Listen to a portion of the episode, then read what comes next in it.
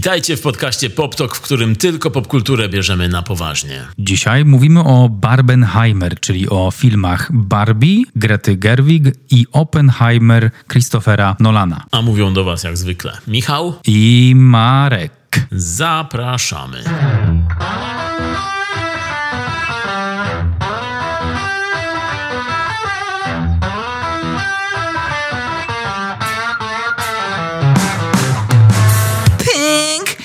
My new obsession. Pink, It's not even a question. pink. Dobra, teraz będzie cały, cały odcinek chodziło mi po głowie. Dobrze, że chodzi ci po głowie, bo chodzi ci też po ciele. Dzisiaj jesteś ubrany na różowo. Tak, mam różową koszulkę, a ty z kolei, czyli ja jestem dzisiaj Barbie, a ty z kolei masz czarną koszulkę, czyli ty jesteś dzisiaj Opi. Yep, Destroyer of Worlds. Czyli mamy dzisiaj duet, dwa filmy i my w duecie jesteśmy, czyli dwa duety mamy.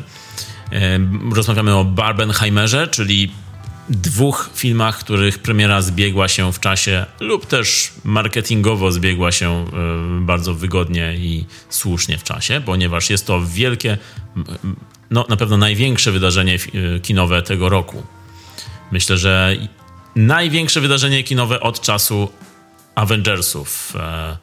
Infinity War i Endgame. Ostatnio pamiętam, że na Avengersach właśnie były takie tłumy, był taki szał e, i teraz e, ta sytuacja się powtórzyła i bardzo fajnie, bo przez COVID i przez tą pandemię i po pandemii trochę kina ucierpiały, było mniej widzów i teraz dopiero przypomnieliśmy sobie, co to znaczy, jak wchodzi kasowy film do kina, nawet w Polsce, gdzie wchodziłeś na salę i mogłeś sobie na jednym fotelu położyć kurtkę, na drugim coś do picia, na trzecim coś jeszcze, mogłeś się rozgościć, a teraz po prostu siedziałem na sali ściśnięty, nie miałem gdzie nic położyć, bo ledwo znalazłem miejsce.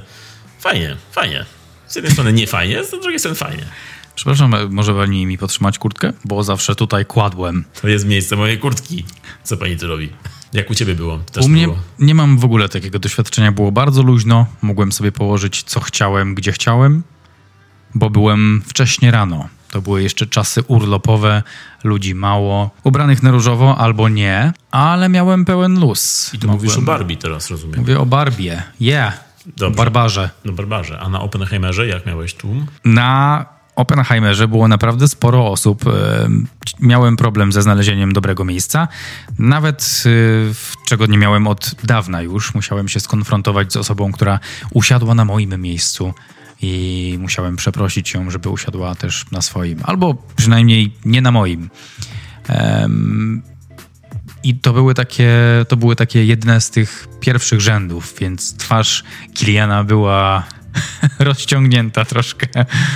Każdy piksel widziałeś. Każdy piksel, każdą zmarszczkę. E, I nawet była przerwa na toaletę, bo film był długi, ale po przerwie wróciłem już na inne miejsce. Uznałem, że nie chcę się, nie chcę siedzieć tam. Tam jest bad vibe. Ja chcę wybrać nowe miejsce. Okej. Czy skonfrontowałeś się z kimś innym na publiczności? Nie. Ty! Wstawaj! W dwudziestym rzędzie. Ale ja jestem daleko. No słuchaj, no to powiedz mi jeszcze jedną ważną rzecz. Jakie były okoliczności oglądania mm, tych dwóch filmów przez ciebie? Bo y, Barbenheimer ma to do siebie, że ludzie chodzą na dwa filmy jednego dnia, jeden po drugim, maraton y, robią z tego. Jest to bardzo duże wydarzenie. My omawiamy to chyba jako ostatni w internecie już. Przez nasze urlopy nie mogliśmy tego zrobić wcześniej, ale być może to i lepiej. Mamy teraz troszkę dystansu, było trochę czasu na przemyślenie, na obejrzenie. I powiedz mi, czy obejrzałeś jeden po drugim, back to back? Miało tak być. Miało być Barb to OP, back to back, ale nie wyszło mi planowanie. Poszedłem jednego dnia i byłem przekonany, że idę na godzinę 11.40 na Oppenheimera, a Oppenheimer zaczął się o 11.00, więc miałem zablokowaną kartę do 14.00, więc nie poszedłem zamiennie na Barbie, więc poszedłem następnego dnia. Dzień po dniu byłem na tych filmach. Okej, okej, czyli tak miałeś czas na oddech. Miałem czas na oddech, jak już te opary nuklearne opadły. A ty jedynego dnia? Tak, ja jednego dnia obejrzałem back to back prawie. Trochę miałem przerwy między jednym a drugim. Back to back, czyli plecy do pleców. Były plecy do pleców. Nice. Tak było ciasno na sali, że musieliśmy tak siedzieć. Hmm. To jest nowa sala w Cinema City. Siedzenia są ustawione plecami do siebie. Tak, tak. Tak, tak, kojarzę Siedzenia ten trend. Tak. I siedzisz bokiem do ekranu. Tak. Całe trzy godziny skręcasz kark. Mhm, mhm. A potem zmieniasz salę i w drugą stronę patrzysz, żeby nie było y, problemów z mięśniami po jednej stronie. Dokładnie Ja, tak. ja, ja. To jest nowy sposób oglądania filmów. Mhm. Polecamy go wszystkim z urazami kręgosłupa. Hashtag urazy kręgosłupa. Hashtag back to back. Hashtag kręgosłup moralny. Hashtag my go nie mamy. Czyli ty obejrzałeś jednego dnia. Tak, obejrzałem je jednego dnia i powiem ci, że było to dosyć intensywne doświadczenie. Było to ciekawe pod wieloma względami, do czego zaraz przejdziemy, ale na pewno są to dwa długie filmy. No, Barbie może nie jest aż tak długi, bo trwa 2 godziny 5 minut, ale no jednak Oppenheimer, o czym wszyscy wiedzą, to jest 3 godziny. Więc łącznie jest to 5 godzin 5 minut. Wow. To teraz to obliczyłeś? Y, Już przygotowując się, napisałem Ach, to no na tak. kartce. Mam tutaj rozpisane, wszystkie liczby mam rozpisane, Mm. co do sekundy. E, I też jeszcze reklamy były, czyli 5 godzin 5 minut plus pół godziny każdy e, film miał reklam przed sobą. Czyli 6 godzin 5 minut. Tak, mam tu napisane na kartce właśnie. Niesamowite. A na każdy film brałeś popcorn? Nie, nie, tylko na jeden. Na ten dłuższy wziąłem popcorn. Stwierdziłem, że może się przydać. Gdybym chciał na przykład... Usiąść na nim, bo to jest takie pudełeczko, można na nim siadać też. Można na nim siadać, gdyby nie było miejsca na widowni. A było duże prawdopodobieństwo, że nie będzie. I gdybym chciał uniknąć konfrontacji, to po prostu sobie stawiam pudełeczko od popcornu na schodach i siadam. Ciach. Albo kurtkę. A że jestem lekki, to na pewno mnie udźwignie to pudełeczko. Stary. Luzik. I tak właśnie nie zrobiłem. Za to miałem popcorn, żeby rzucać w ludzi na, na widowni. Ach, no tak, ja nie wziąłem. Kurczę. Nie wziąłeś popcornu. Wiedziałem, że coś jest nie tak. Wiedziałem, że brakowało mi czegoś w ręce do rzucania. Aha, aha. Czyli nie miałeś popcornu na jednym ani drugim? Nie. Nie. Cause I is an adult. Dlatego chodzisz na filmy dla dzieci. Coś ze, coś ze spaloną matką, z ojcem. nie w tytule, ale w fabule. Tak, tak. Mówisz o filmie Między żywiołami. I potem byłem na drugiej produkcji Nawiedzony dwór. Uuu, ty to miałeś, widzę, na bogato. Czyli miałeś, jak inni mają Barbenheimer jednego dnia, mają dwa filmy, to ty miałeś jednego dnia Między nami żywiołami i Nawiedzony dwór, czyli między nami dworami. Haunted Elemental. Ho, Honmental? Ho, eleme, eleme, eleme dudki? Likefakę. Ale a propos kontaminacji, to ten Barbenheimer bardzo szybko się przyjął w social mediach i powstała masa memów na ten temat. Jak y, trochę o tym już powiedziałeś, ale to mamy, mamy oficjalną wersję, czemu to powstało, czemu te filmy zostały wypuszczone tego samego dnia. No, jest oficjalna wersja taka, że to są dwa różne studia filmowe, czyli Barbie to jest Warner Brothers, natomiast Oppenheimer to jest Universal. I nie byłoby tej sytuacji, gdyby nie poprzedni film Tenet, po którym Nolan skończył współpracę z Warner Brothers i szukał nowego domu, nowej stajni dla swojej marki i znalazł właśnie Universal. Skończył współpracę z WB, ponieważ e, tamci nie podobało jemu się to, że oni zaczęli wpuszczać po pandemii i w trakcie pandemii filmy jednocześnie do kin i na streaming, a on jest wielkim zwolennikiem kina Tak. i tak, i on był przeciwko temu, więc powiedział odchodzę od was, bierzcie sobie te swoje HBO i wiecie co, zróbcie z tym. No więc Universal wyłożyło mu pieniądze na to i dlatego oba te studia zarezerwowały sobie datę wakacyjną, ponieważ wakacyjne daty lipcowe, e, czerwcowe i trochę jeszcze sierpniowe, ale bardziej lipiec to jest w Stanach taki sezon blockbusterowy, sezon letni, gdzie największe blockbustery takie e, zbierające największą publiczność mają premierę. No i Nolan zawsze ma premierę właśnie w wakacje. Zawsze ma te premiery swoich filmów, blockbusterów w wakacje. No i tutaj jego film zbiegł się w, w premierą właśnie z Barbie i było to początkowo był to, miało to sens, ponieważ oba filmy są adresowane dla różnych grup odbiorców. No, Barbie miało być adresowane dla bardziej młodszej widowni dziewczęcej, a Nolan wiadomo dla starszej męskiej widowni, więc stwierdzili, że nie ma tutaj, nie, nie gryzą się te dwa tytuły, więc mogą być jednego dnia. Przy czym urosło to, e, tak jak powiedziałeś, do rangi Barbenheimera i tak się budowało i budowało w social mediach i w ogóle wszędzie, że stało się to czymś bardzo, bardzo dużym, wielkim wydarzeniem. No i marketingowcy jednego studia i drugiego zaczęli to jeszcze bardziej nakręcać I tutaj trzeba im zwrócić honor, że naprawdę marketing Warner Brothers i Universal zrobili kawał świetnej roboty, bo no, marketing jednego i drugiego filmu był idealny i to, że oba filmy były tego samego dnia, to było idealne posunięcie. Nak nakręcały się nawzajem, napędzały sobie widownię nawzajem. No i rozbili bank. Zarówno jeden, jak i drugi. To są już rekordy tutaj padają. To już nie są miliony, to są bar biliardy. Mm, okay. Ewentualnie open miliardy. Open highlardy. Right, right. Coś, coś, coś w tym stylu. Mhm, to jest ta nowa cyfrowa waluta, ja rozumiem, tak. Tak, no i Barbenheimer się przyjął, chociaż ja byłem na początku zwolennikiem innego e, tytułu, który się nie przyjął. Open High Barbie. A nie Open High Mark? To tak, to później, później było. Tommy Wiseau chyba to wykorzystał. Tommy Wiseau to zaproponował, tak. Tak, ale no Open High Barbie się nie, nie przyjęło niestety Barbenheimer. Ludzie wybrali. Pytam o ten dzień premiery, ponieważ po internecie chodziła taka plotka, jakoby miałaby to być e, zemsta w kierunku Nolana, który opuścił WB, jak to powiedziałeś, i przeszedł do U. I, um, I z tego powodu WB miało się mścić na U i na Nolanie, wypuszczając film tego samego dnia, ale to oczywiście jest taka, taka internetowa plotka. Być może trochę tam jest prawdy, to nie wiadomo, bo rzeczywiście Nolan to jest taka marka, która przynosi mnóstwo pieniędzy i pewnie trochę rozgoryczeni byli tym faktem, że on ich opuścił. Według mnie Barbie miało o wiele lepszy marketing niż yy, OPI. Na pewno łatwiej było tutaj o marketing no jest to jednak film kolorowy, w którym jest dużo gadżetów, atrybutów, a Oppenheimer to jest jednak dużo, dużo rozmów męskich e, przez trzy godziny i mało fajerwerków, właściwie jeden fajerwerk, którym reklamowano ten film. I to jest trochę e, marketing w stylu Mission Impossible, mm. Czyli reklamujemy jednym wielkim stantem, mm-hmm. jednym wielkim popisem kaskaderskim. A tutaj, stantem, jasne. Stantem, mm-hmm. tak. A tutaj bardziej popisem e, nie kaskaderskim, tylko Pirotechnicznym? Pirotechnicznym, dokładnie. No i a propos Mission Impossible wspomnianego, biedny Tom Cruise miał premierę swojego filmu. nie zbiegło się mu. Niestety tutaj nie zadziałało tak dobrze jak dla WB i U. Jeszcze bezczelnie pytali go na dywanach. E, Tom, co pierwsze obejrzysz, Barbie czy Oppenheimer? Biedny Tom musiał powiedzieć, że są takie fantastyczne filmy, że zobaczę dwa. I zapłacę z pieniędzy, które zarobiłem na Mission Impossible, czyli jakieś 50 dolarów. No tak, no niestety biedny ten Tom. Tym razem mu się nie poszczęściło z tą datą. Był, był rozgoryczony, że po, tydzień po jego premierze w IMAXie Oppenheimer przejmuje IMAXa i jeszcze dwa filmy przejmują mu kina. No, szkoda mi trochę tego. Tak.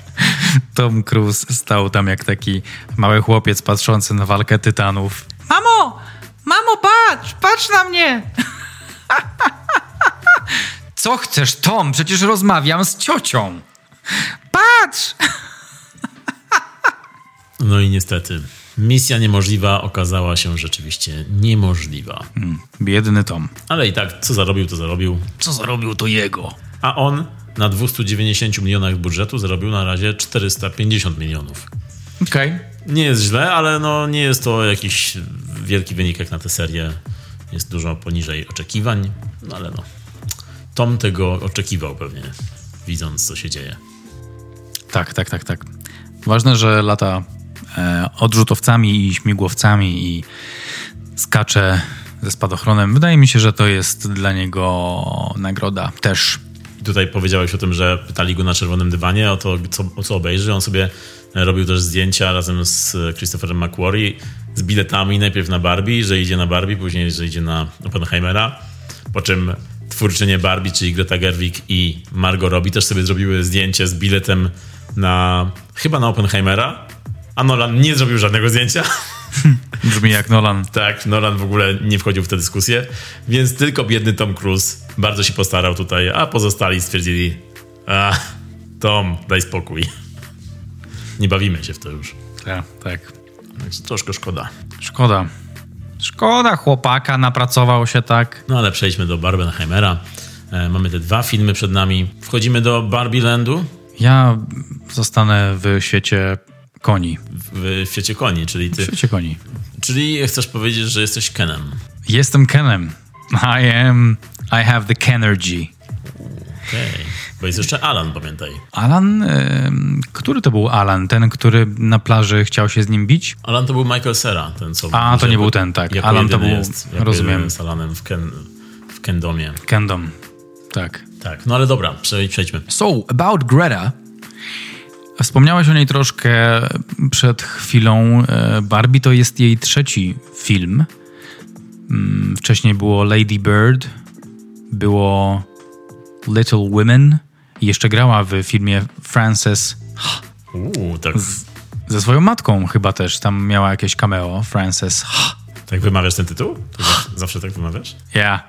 Czy jak byłeś w kinie, też tak powiedziałeś? Nie byłem na tym w kinie. Nie byłem w kinie. Jak? Co? Na ki- Nie. Ale czekaj, to powinno mówić się Frances. Ha! Jak powinno się mówić w takim razie?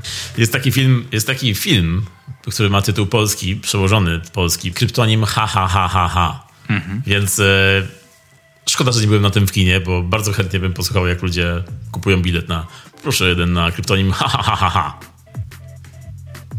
Niestety mnie to ominęło, ale nadal nie wiem, co myśleli em, tłumacze tego filmu, kiedy nadawali ten tytuł. Nigdy się nie dowiemy. Ale Greta zastosowała podobny zabieg. Tam też jest H. Jedno H, więc może średnio śmiesznie? No, to, z tym, że raz powiem, ten kryptonim to były tylko literki. Hy, hy, hy, hy. Ach, okej. Tak, a to Czyli można było przeczytać kryptonim H. Można było kryptonim.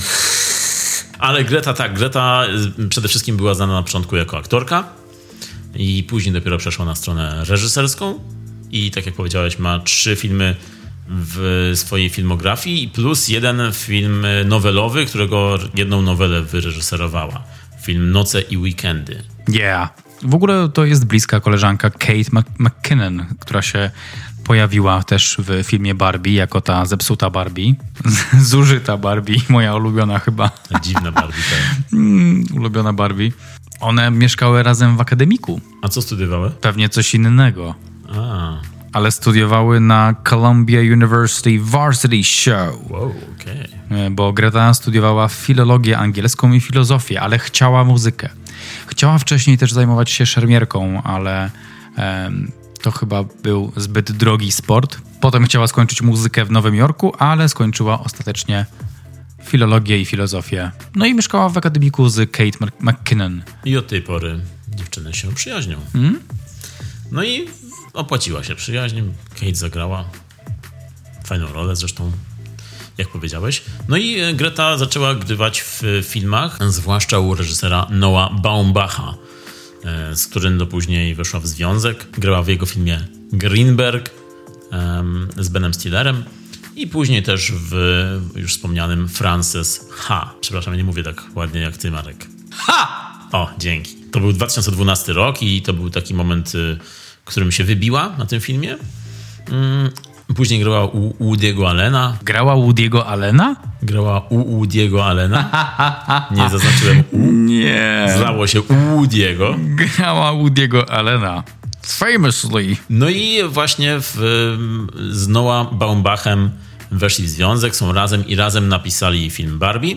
Scenariusz napisali. Zagrała również w jego filmie Biały Szum z 2022 roku, film Netflixa, na podstawie powieści Dona DeLillo. Mm, No i Gerwig wyreżyserowała film Lady Bird w 2017 roku, film, który zyskał duże uznanie, miał wiele nominacji do nagród, do Oscarów zresztą też nie zdobył żadnego Oscara ale za to zdobył Złote Globy jako najlepsza komedia lub musical i najlepszą aktorką została tutaj Saoirse Ronan. Nigdy nie jestem pewien, czy się wymawia tak jej imię, ale wydaje mi się, że chyba Saoirse. I 2019 rok to jest film Małe Kobietki. Te słynne Małe Kobietki w jej wersji e, też nominowane do Oscara. No i teraz 2023 rok jest Barbie.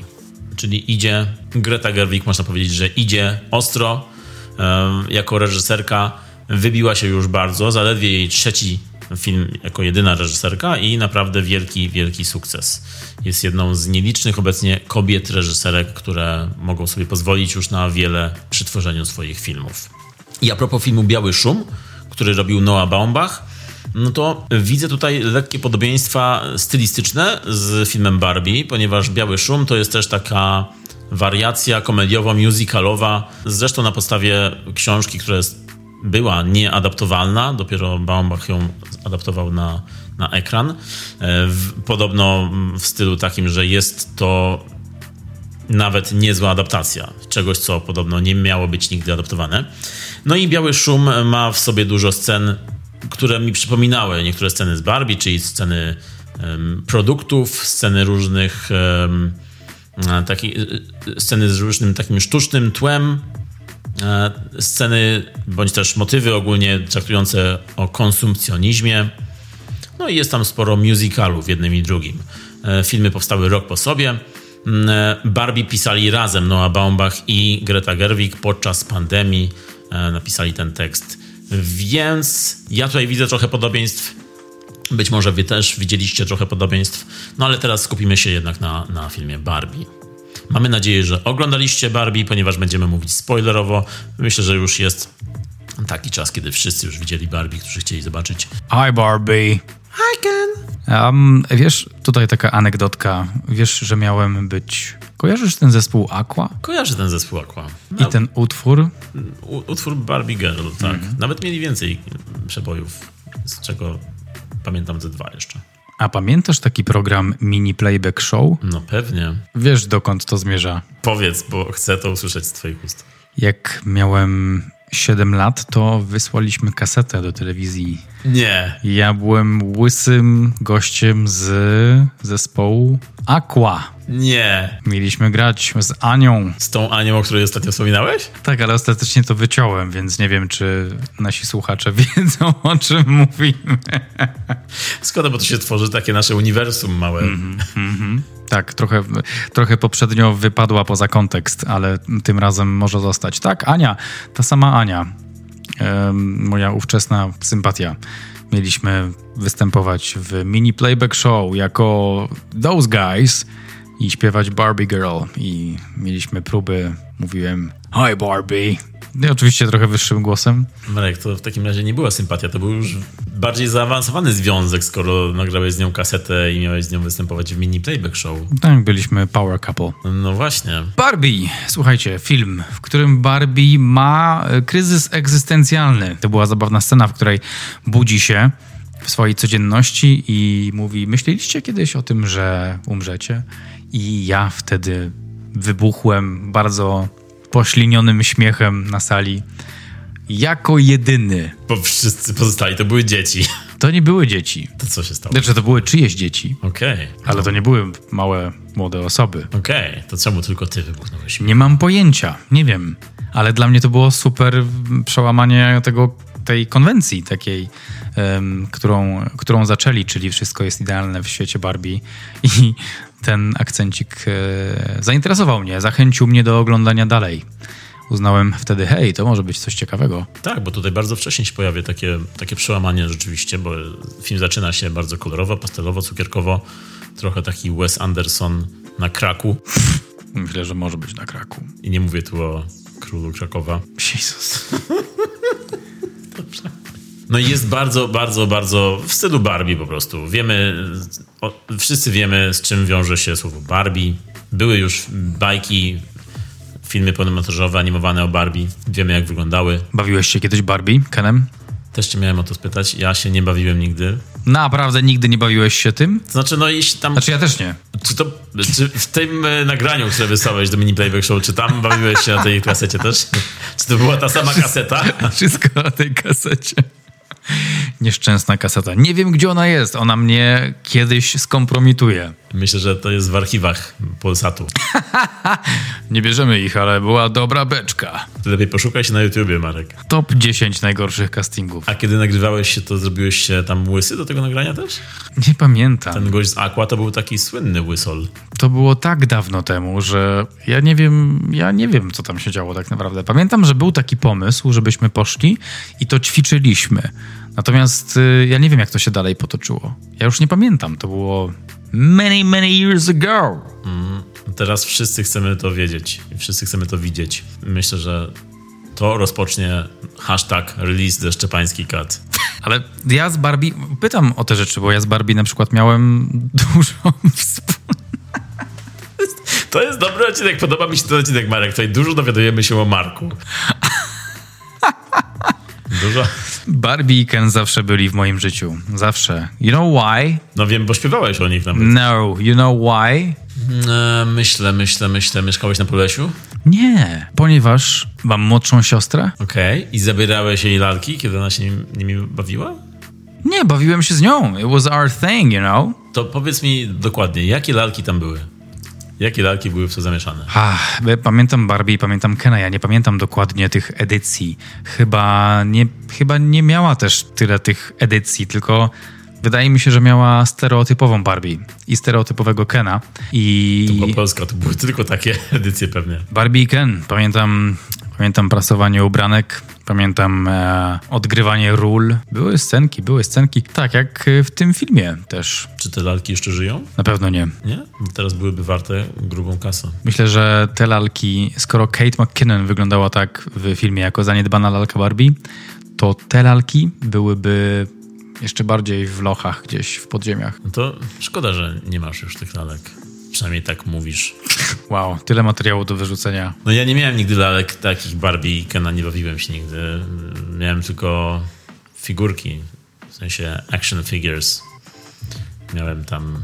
Hmm, chyba nie miałem... Action Man, Chyba Action Mana miałem. G.I. Joe. G.I. Joe miałem naklejki tylko. Ale nie, miałem jakieś takie inne figurki. Na pewno Action Mana, bawiłem się Action Manem, ale nie pamiętam, czy to był mój, czy pożyczony i nigdy nie oddałem. Miałem Transformersa za to, takiego składanego, rozkładanego, którego zostawiłem kiedyś w piaskownicy i później płakałem cały dzień i całą noc, bo ktoś mi ukradł z tej piaskownicy. To chyba mamy ewidentne Kenergy. Czujesz to? Że rozmawiamy o filmie Barbie i nagle się pokazują tematy. Hej, miałem zabawki, miałem Action Mana. Tak, tak, to, to prawda. To ożywiło troszkę ten, tę nostalgię za naszymi latami 90. W Stanach to bardziej lata 80. U nas wszystko było później. E, Barbie. Bo to była Polska. bo to była Polska jeszcze wtedy. I Barbie to nie, rzeczywiście tylko pamiętam, że jakieś koleżanki miały i być może bawiłem się, kiedy byłem u jakiejś koleżanki. Bawiliśmy się w dom. Używaliście do tego lalek? Też. Eee, Widzę, jak zaglądasz w to okno przeszłości i nie wiesz, czym się podzielić. Co by tutaj przeszło? Było tego dużo, ale no nie wiem. Była taka Asia, wiesz. nie, ale wracając do tematu, nie, nie, nie bawiłem się Barbie, chociaż... e, Chociaż tak jak, jak, jak patrzyłem na filmie, teraz oglądałem, no to, to myślę, że te lalki naprawdę fajnie wyglądały. I jedyne, co pamiętam z Barbie związanego z dzieciństwa, to jest to, że miałem katalogi klocków Lego czy różnych zabawek i w tych katalogach były właśnie te części dziewczęce, różowe i tam były różne lalki i oglądałem te, te katalogi i mówiłem, wow, jakie to fajne, ładne. Chciałem to mieć, bo to wyglądało bardzo atrakcyjnie. To było takie kolorowe, cukierkowe i te domki całe i te, te kampery z lalkami w tych katalogach były tak ładnie rozstawione. I jak oglądałem to, patrzyłem, patrzyłem i właśnie mówiłem, że kurczę, chciałbym coś takiego mieć, ale ja tak głupio, bo jestem przecież chłopakiem. Wrócę na te strony niebieskie lepiej. Czyli można powiedzieć, że film Barbie trochę cię też odblokował może w tych kategoriach. No myślę, że mam nadzieję, że wcześniej się odblokowałem już niż na tym filmie. Ale tak, ale troszkę odczułem, e, odczułem, że jest to o nas wszystkich. Rzeczywiście, tak, tak. Kenergy to coś prawdziwego chyba. I tutaj musimy powiedzieć, że w tym filmie mamy podział na Barbie, mamy podział na Kenów i w pierwszej połowie filmu, nawet bardziej w pierwszym akcie filmu, to jest e, kraina perfekcyjna, w której każdy ma swoje role i każdy e, odgrywa właśnie je według tego schematu z dziecięcych, takiego jak, jak lalkami się bawiło, czyli te lalki były idealne, czesane i tak jak dziewczyny zawsze dbały o nie, to były takie zadbane. Ken i spółka to byli ci stereotypowi faceci na plaży beach z deską e, do, do windsurfingu, czy tam... Ty właśnie powiedziałeś.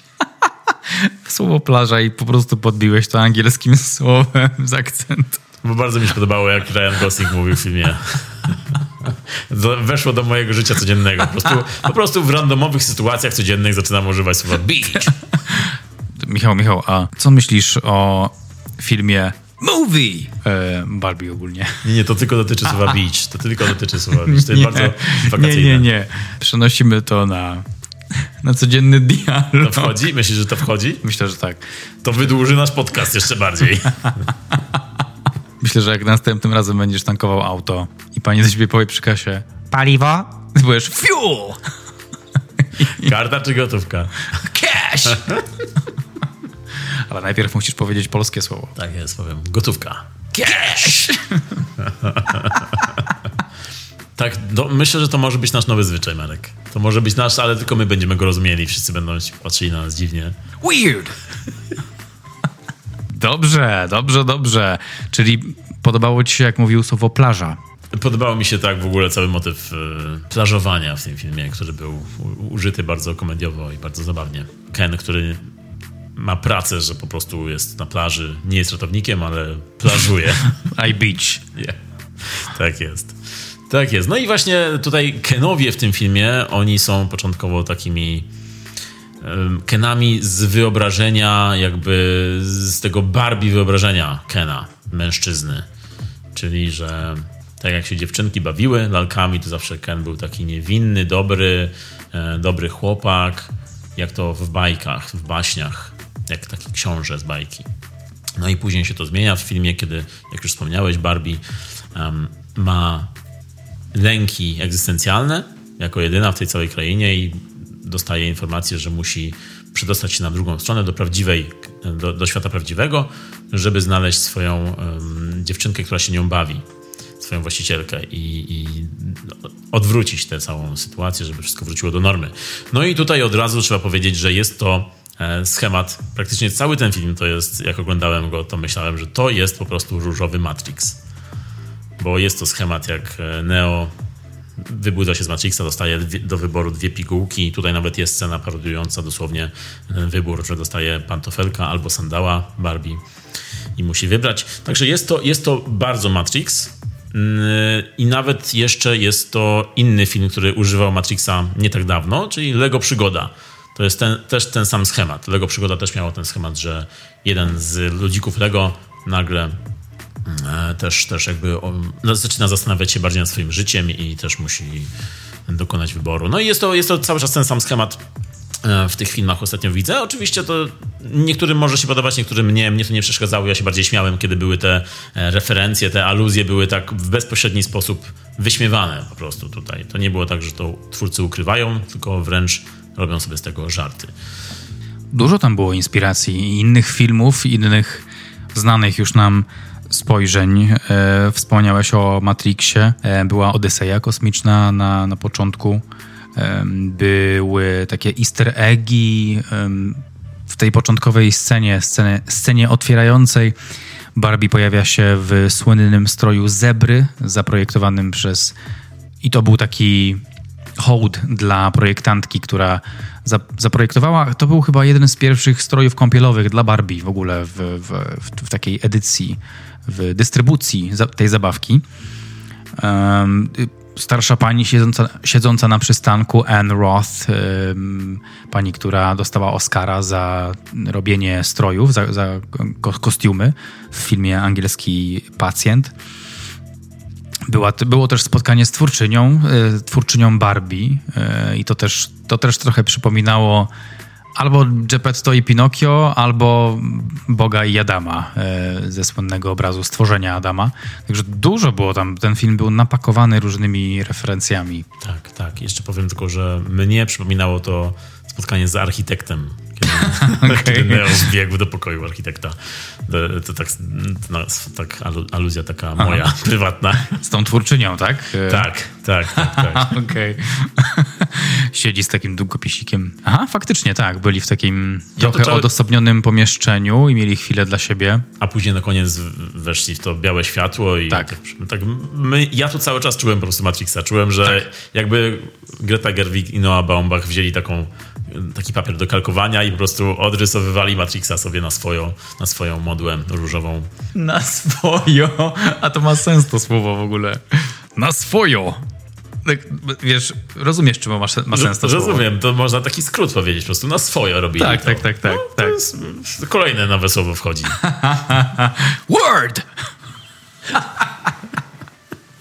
dzisiaj będzie dużo nowych słów, coś czuję. Będzie, to będzie tak wyglądało. No i wspomniałeś o, tych, o, o Odysei Kosmicznej i to jest w ogóle bardzo dobre otwarcie filmu. To było, kiedy już y, zobaczyłem do czego zmierza to i ta muzyka i ta scena otwierająca u Kubricka tutaj została sparodywana. Bardzo zabawna scena, bardzo fajnie rozegrane to było. Tak, tak, też e, śmiechłem na tej scenie. Tak, także no już od, od samych e, napisów początkowych, od pierwszych minut ten film kupuje swoim, mm, swoim humorem, swoim luzem realizacyjnym, bo to jest jednak własność intelektualna, to jest film, to, to jest film, dobrze powiedziałem firm, ponieważ chodzi mi o firmę Mattel i to jest film firmy Mattel, czyli firm. Company! I jest to, jest to firma, która zajmuje się zabawkami i to był bardzo dziwny pomysł swojego czasu, żeby robić film Barbie na podstawie kolejnej zabawki. Tak jak był kiedyś dziwnym pomysłem było robienie filmu Transformers, czy też było dziwnym pomysłem robienie filmu Battleship. To jest ten film na podstawie gry w statki po prostu. Bitwa o Ziemię, chyba Battleship Bitwa o Ziemię, coś takiego był tytuł. W każdym razie no, był to, są to takie pomysły, które co jakiś czas wracają. Wielkie firmy, korporacje zabawkowe, zabawkarskie chcą na podstawie swoich własności zrobić filmy. No i Barbie właśnie było kolejnym takim pomysłem. Mattel e, chce wejść, już teraz weszło bardzo mocno w, w produkcję filmową. Ma już w zapasie, chyba teraz e, czekają jakieś 40 kilka projektów kolejnych na podstawie zabawek. Także motywy korporacyjne, motywy konsumpcjonizmu są w tym filmie poruszane, mimo że film sam jest jakby częścią tego. Jest częścią konsumpcjonizmu, jest e, częścią korporacji, z tym, że film nawiązuje i obśmiewa też to, E, twórczyni Greta Gerwig mówi, że Mattel byli bardzo spoko z tym, żeby oni sobie po prostu robili co chcą. Mieli wolną rękę w pisaniu scenariusza, mogli właśnie robić takie rzeczy jak napisanie bohaterów czy też scen w siedzibie Mattel i, i te garnitury, czyli suits, są jednymi z bohaterów tego filmu bądź też takimi bardziej ala czarnymi charakterami troszkę momentami. Trochę też kolejne aluzje do Matrixa przypominali mi agentów z kolei, więc... Kto by pomyślał, że Will Ferrell będzie grał agenta? To samo pomyślałem podczas seansu. Jak zobaczyłem, że to jest on, to mówię, no idealnie.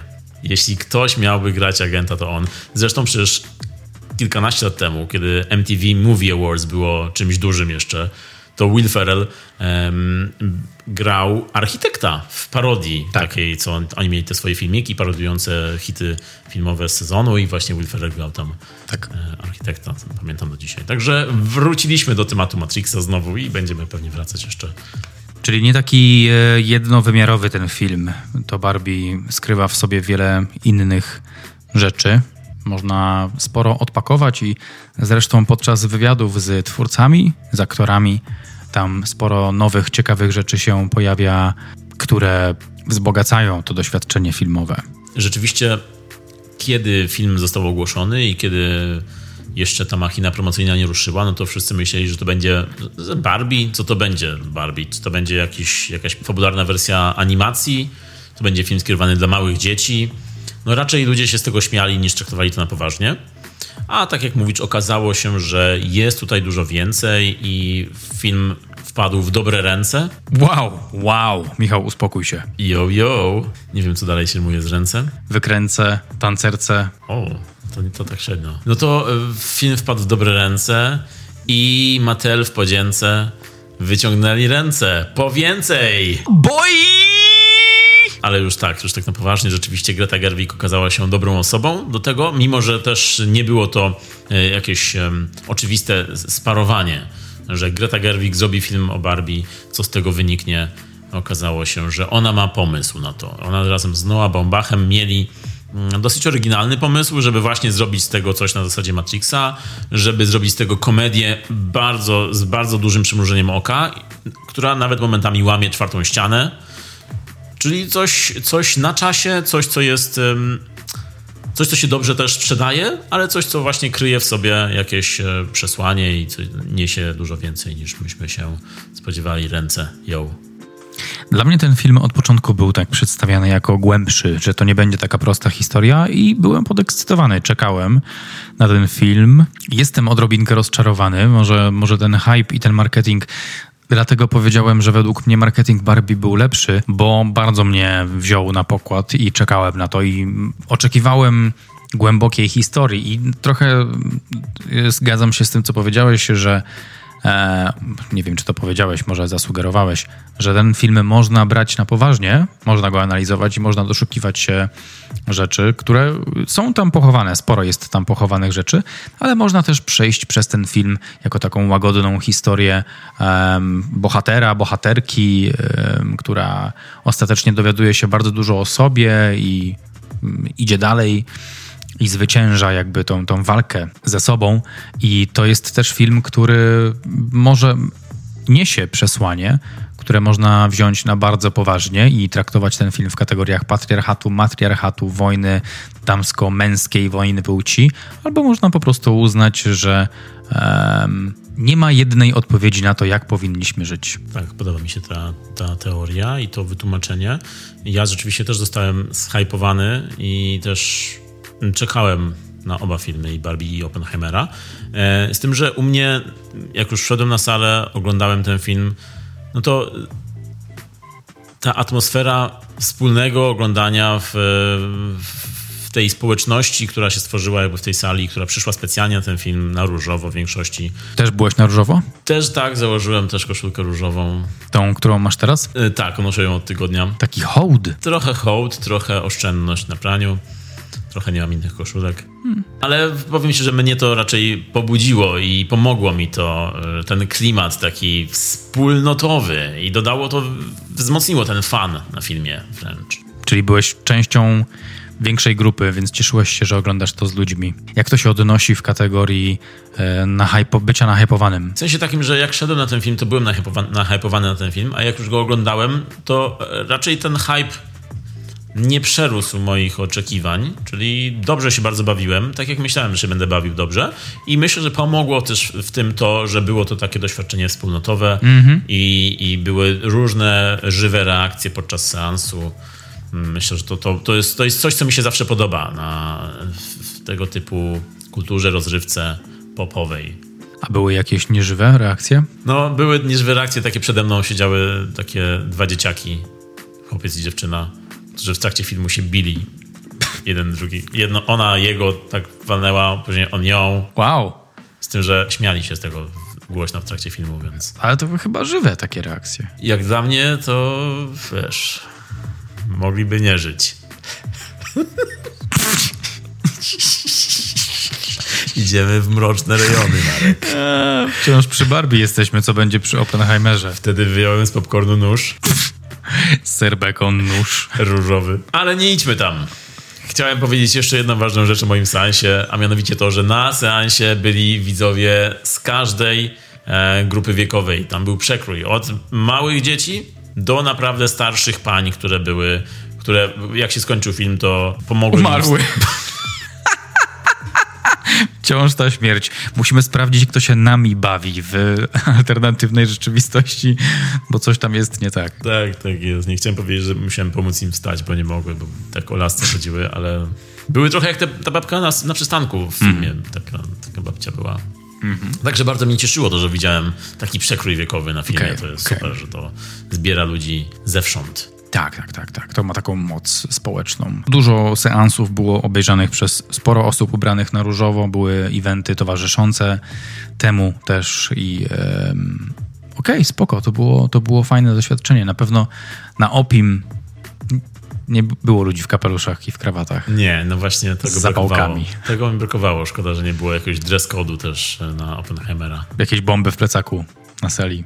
To już się zdarzało na innych filmach, tylko nie u nas. To się zdarzało na filmach Nolana też. Na w Mroczny Rycerz powstaje chyba. Była strzelanina. Zgadza się. No Colorado? i właśnie. No właśnie, tutaj mamy pewne powiązania. Jeszcze jedna rzecz, która mnie zaskoczyła w tym filmie, to jest to, jak bardzo musicalowy ten film jest podczas oglądania. Okazało się, że jest to taki musical w bardzo starym stylu. Takie trochę Glenn Kelly, trochę klimaty tej deszczowej piosenki, czy też e, mm, no, tych takich starych musicali, y, nawet, nawet troszkę Czarnoksiężnik z Krainy Oz, troszkę się przy, przypominał takie klimaty, co bardzo było pozytywnym zaskoczeniem dla mnie. Jak ty odczułeś ten, tę musicalowość? Odczułem ją, zwłaszcza w momentach, w których Ken śpiewał. Nóżka chodziła? Nie, ale podobały mi się te sceny, ale nóżka nie chodziła. Ale to było trochę takie fantasy, dramedia musicalowa. U mnie nóżka tupała, tak chodziła. Tupała, i, tak. Tak, i miałem ochotę posłuchać tego soundtracku po, po filmie i bardzo fajne piosenki, ładnie zaśpiewane, ładnie zatańczone, ładna scenografia, no, no cukierek dla oczu. U ciebie nie chodziła, mówisz. Nie chodziła nóżka, nie, nie. Ale podobała mi się ta scena, podobały mi się sceny, jak e, Ryan śpiewał. No tak, nie, Ryan to ładnie śpiewa, tańczy, no pfu, wiadomo. Gościu jednak zaczynał z Justinem. Gościu zaczynał w spodniach MC Hammera. No, w klubie Myszki Miki. Tak. Także nie w kij dmuchał. To był nasz kącik polskich powiedzeń. Przejmij to dalej. Jak mogę przejąć nie w kij dmuchał? Co, mam, co, można powiedzieć w tym momencie? Czekaj, mówiliśmy o musicalu, o tym, że był musicalowy ten film i się zgadzam. Tak było. A były momenty, które nie za bardzo ci podeszły? Znaczy, mój odbiór tego filmu był taki, że od początku, kiedy zobaczyłem, jak bardzo on jest komediowy, no to praktycznie do końca traktowałem go bardzo luźno, komediowo i bardzo czułem się rozerwany na nim. Bardzo Wow. mnie to było, wbrew temu, co, co możecie pomyśleć, to, to było bardzo komediowe rozerwanie. I traktowałem ten film większość czasu jak sketch SNL. Bardzo mi się kojarzył ze sketchami SNL, więc bardzo dobrze się na nim bawiłem. Dużo się śmiałem, dużo oglądałem, słuchałem, tupałem. E, Były żywiołowe, żywiołowe reakcje raczej u mnie. I pomiędzy tymi sketchami, pomiędzy tym humorem, e, no, rozkminiałem, bo było tam sporo głębszych rzeczy. Mm, I też podanych w bardzo tra- atrakcyjny, zabawny sposób. Tutaj możemy przejść od razu do. No bo Margot Robbie, która jest tu świetna, jest wspaniała, uwielbiam ją. Ryan Gosling też jest świetny, wspaniały, uwielbiam go w tym filmie i ogólnie. No to Margot ma tutaj wspaniałe sceny, zarówno komediowe, jak i takie emocjonalne, w których e, uzmysławia sobie wiele rzeczy i dochodzi do jakichś wniosków, czy do prawdy, do, no, musi poszukać sobie jakichś głębszych odczuć, czy też e, swojej prawdy związanej z płcią, ale też myślę, że to jest ta prawda związana z płcią, to jest taki początek dyskusji w tym filmie, bo ta dyskusja idzie bardziej na, te, na takie, takie uniwersalne tematy i rejony. I później mamy, wchodzimy w strefę patriarchatu, matriarchatu, który jest też tutaj zapadany bardzo komediowo. Jak czułeś się w tych rejonach? Ciekawie odpowiadasz na pytanie, czy coś ci się nie podobało w filmie. A, bo zadałeś mi pytanie, racja. Chciałem od, op- opisać moje odczucia w trakcie oglądania, a tak naprawdę co mi się nie podobało, może nie tyle mi się nie podobało, co nie wszystkie żarty po prostu wylądowały do końca, ale nie było takich, które mi się nie podobały, myślę. Nie było czegoś takiego, co stwierdziłem, o nie, nie, nie, nie. Było raczej... O nie, nie, nie, nie, nie, nie. Ja wychodzę, proszę. Co za dużo, to niezdrowo. nie w kij dmuchał. Także nie było takiego momentu, były bardziej takie, może troszkę zwol... zwolniał czasami film, były takie momenty, były takie żarty, które były ok, ale nie były jakoś bardzo zabawne, ale jednak większość czasu wszystko trafiało do mnie. Mm, mm, tak, zgadzam się z, tym, z tymi żartami, że nie wszystkie wylądowały. Też miałem podobne odczucia. U mnie uważam, że to, to też nie jest w kategorii, że coś nie wyszło, czy najmniej ulubione, ale miałem taką refleksję, że być może na początku przynajmniej ten świat patriarchatu był przedstawiony komediowo, ale ogólnie ten świat patriarchatu z początku był przedstawiony jako coś, jako gorsza alternatywa. I ci ludzie z zarządu, w, który, w którym był Will Ferrell, ci faceci byli przedstawieni jako tacy nieogarnięci bardzo faceci. I to, to było z początku trochę takie dzielące, ale potem oczywiście to się e, zmieniło w tym filmie. Nabrało innego znaczenia, jak historia e, została doprowadzona do końca. Mhm, Rzeczywiście te sceny w siedzibie, siedzibie Mattel z Ferrellem i innymi tymi urzędnikami, czy też szefami, e, z tym CEO, kierownictwem, no to, to były takie bardzo z przymrużeniem oka już sceny. I to było właśnie najbardziej, to mi najbardziej przypominało skecze. Bo to już tak eskalowało bardzo, eskalowało, eskalowało. Mnie się to podobało akurat, ale tam nie doszukiwałem się żadnego sensu akurat. I jak już widziałem, że oni będą, to dosłownie odpalamy wrotki. Oni odpalili, ro- rolki odpalili. Tak, tak. Także tam nie szukałem sensu, bo to było bardzo, bardzo mm, mocno przymrużone oko. No ale jak już widzę Willa Ferrella w filmie, którego uwielbiam, je- jeśli chodzi o komedię jego, no to, to mogę, może dawać mi tego łyżkami, można Tak, karmić. Will Ferrell jest super. Uwielbiam go oglądać.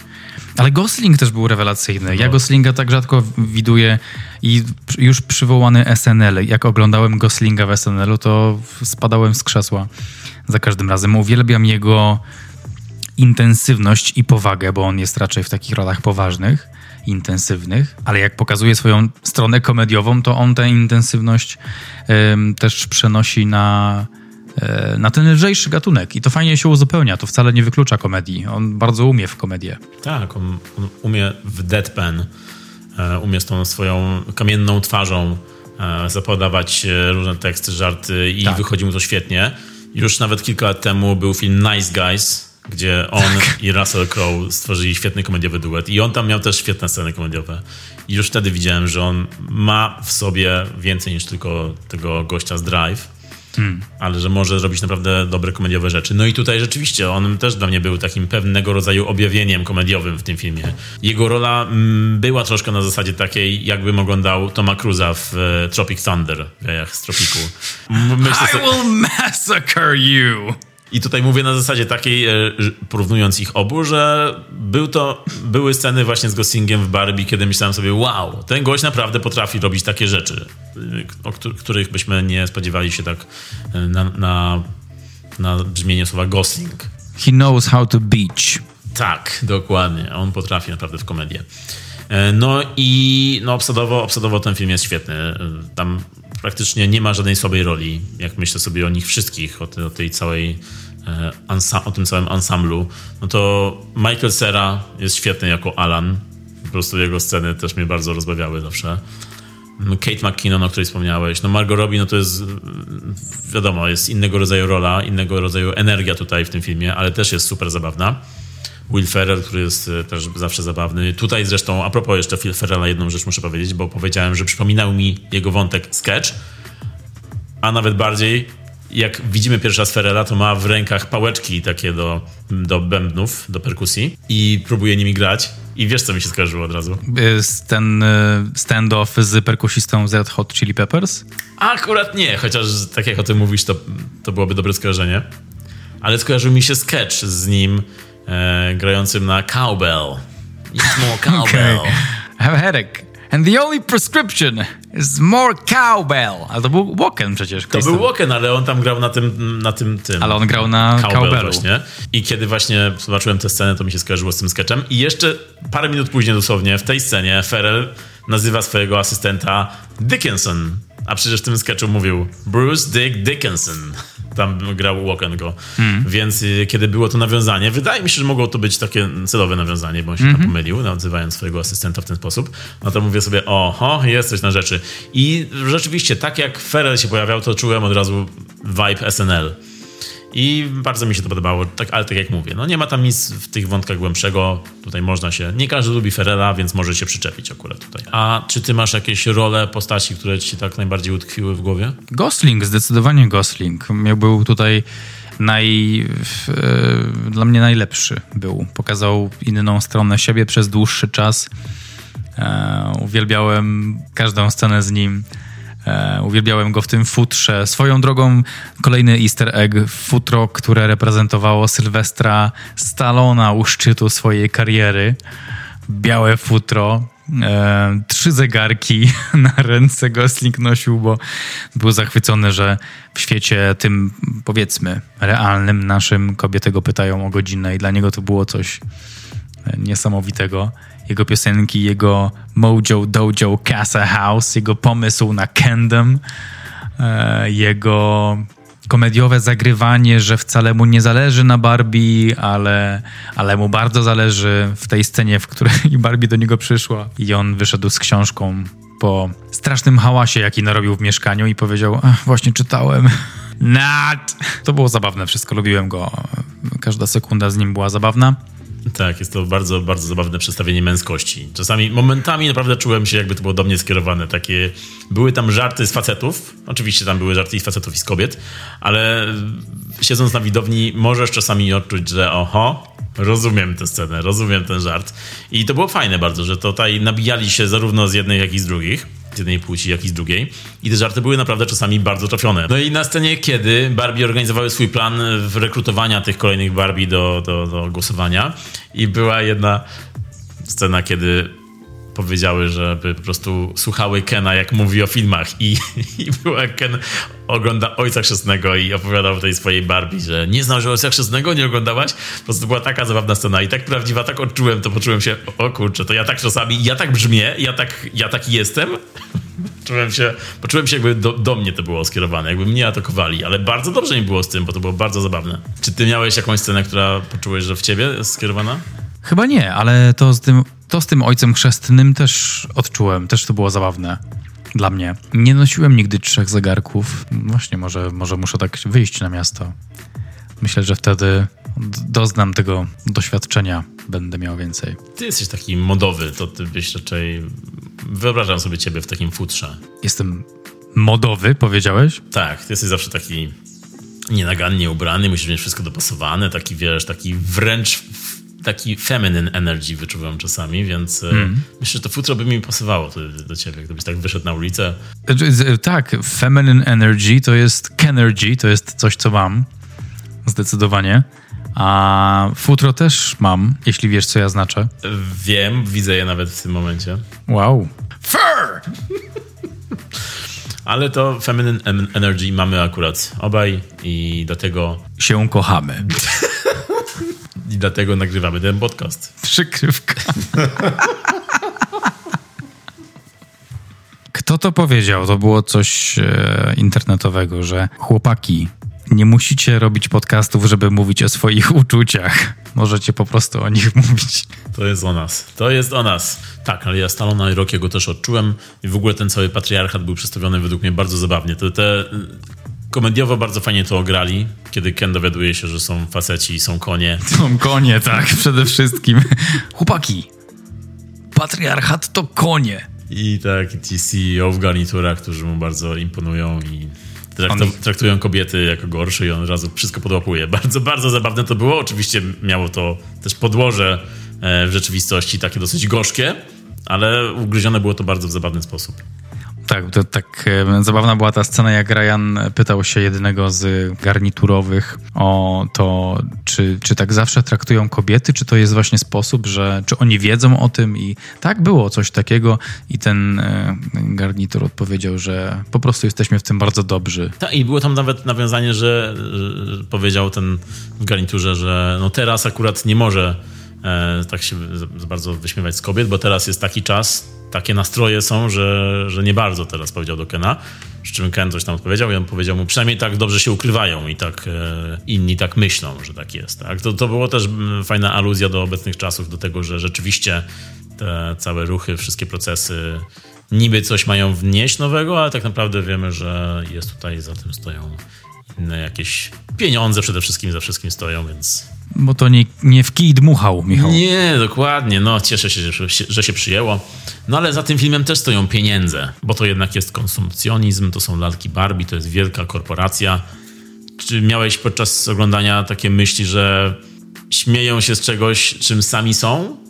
E, mówię tutaj o, o firmie, o twórcach. Tak to zrobili, żeby się śmiać z siebie. Tizowali się. Tizowali postaci, tizowali Barbiego i Kena. Barbiego?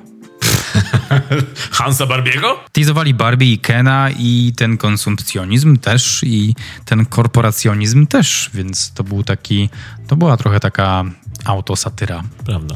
Że niektórzy mają trochę takie zarzuty wobec tego filmu, że, że on się śmieje z czegoś i tak naprawdę za tym wszystkim stoi to, że sprzedają lalki na tym, tak? Że, że zarabiają na tym kupę kasy, robią to po to, żeby nadal sprzedawać lalki, żeby, żeby te stereotypy e, utrzymywać.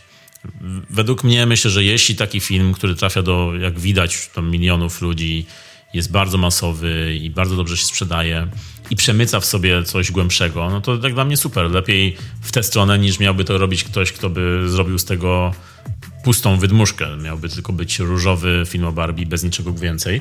No to jest właśnie dobre wykorzystanie materiału źródłowego, tak ja to odczytałem. Mimo, że rzeczywiście są tu momenty, kiedy może jest to kontrowersyjne, że że oni mówią tutaj o, o firmie Mattel, używają tej firmy, która jednak, wiadomo, jest korporacją i jest częścią konsumpcjon konsumpcjonistycznego stylu życia po prostu.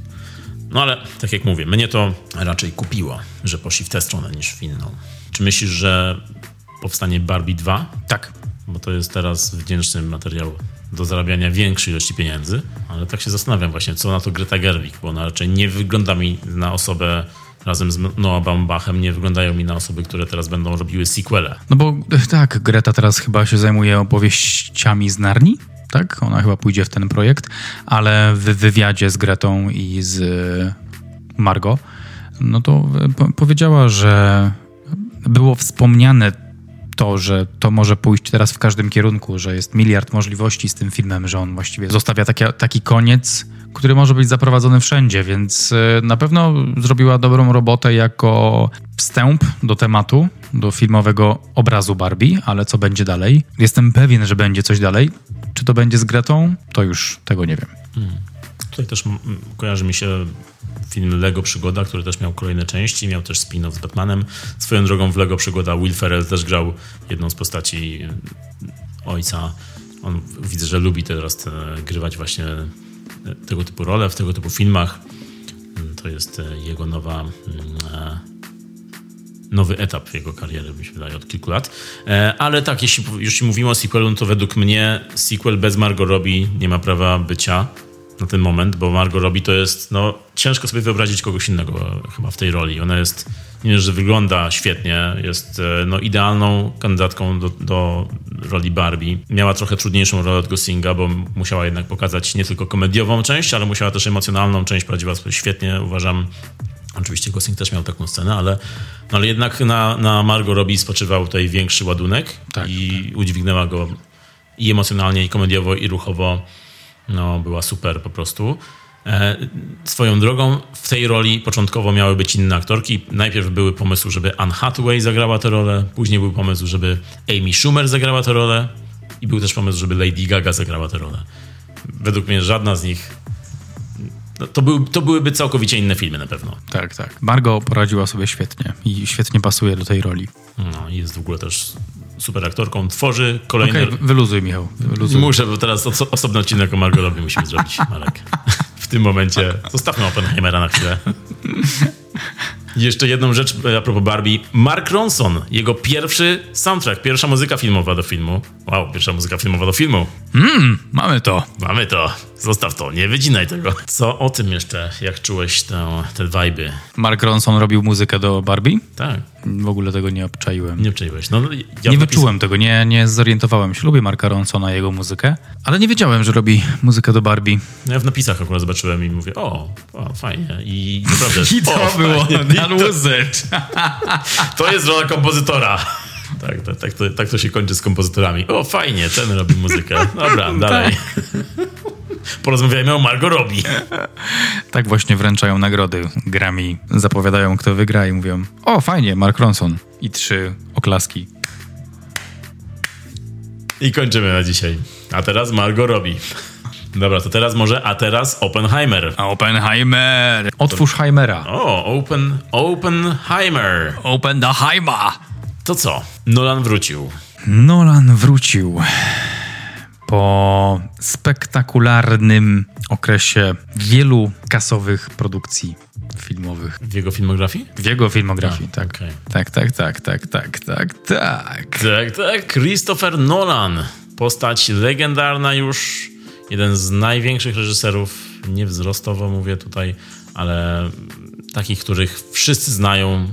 Ja go znam bardzo dobrze. Krzysiek Nolan. Krzysztof. Krzysztof, dla mnie Krzysiek. Brytyjczyk z pochodzenia, ym, chociaż wychowywał się trochę w Stanach, trochę w Anglii. Trochę ma tych obywatelstw.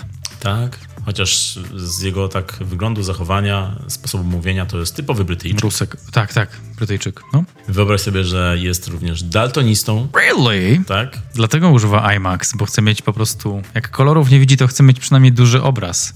Tak, ja, ja chciałem właśnie powiedzieć, że chyba dlatego dużo w jego filmach szarości jest. tak, ta, ten filtr zawsze taki przydymiony jest. Tak, te takie zimne, niebieskie, szare kolory to właśnie dlatego, że po prostu Hojte Van Hojtema patrzy na niego. Chris, but it doesn't have any color. It's alright, it's alright. I like it like that. This is gonna be great. Także no, człowiek legenda, człowiek, który mm, zaczynał e, pod koniec lat 90. Tak! jak on zaczynał, ale on zaczynał w jego umyśle, zaczynał już jak miał 11 lat, 8 lat, ile? Tak bardzo wcześnie nagrywał 8-milimetrową kamerą. Tak, jego pierwsze filmy krótkometrażowe, z których widziałem jeden, Doodlebug. Widziałeś Doodlebug? Widziałem Doodlebug. Jak kiedyś, był ten, jak wy- wyszedł No, Doodlebug? bardzo fajnie. To był taki koncept film Mhm. jego, bo to chyba trwa ze 3 minuty, ale, ale jest taki, jak to u, u Nolana jest z pewnym twistem na końcu. Mm, e, Bardzo ciekawy, bardzo ciekawy taki eksperyment e, formalny. Polecam. Jest pewnie na YouTubie do obejrzenia, więc, więc polecam do, do, do sprawdzenia. Ale jego pierwszy film pełnometrażowy to jest film Following, Śledząc z 98 roku. Film, który kręcił jeszcze bardzo, bardzo niezależnie ofowo. Kręcił raz w tygodniu, jeden dzień w tygodniu przez cały rok ze znajomymi, ze swoją ówczesną partnerką i nadal żoną, Emmą Thomas. Film, który powstał właśnie bardzo tanio, z pasji praktycznie kogoś, zapaleńca filmowego i który jest naprawdę bardzo, bardzo dobry. Ten film trzyma w napięciu, ma w sobie też duże pokłady czegoś więcej niż, niż na powierzchni. Bardzo polecam film Following, mm, jeśli jest gdzieś do obejrzenia.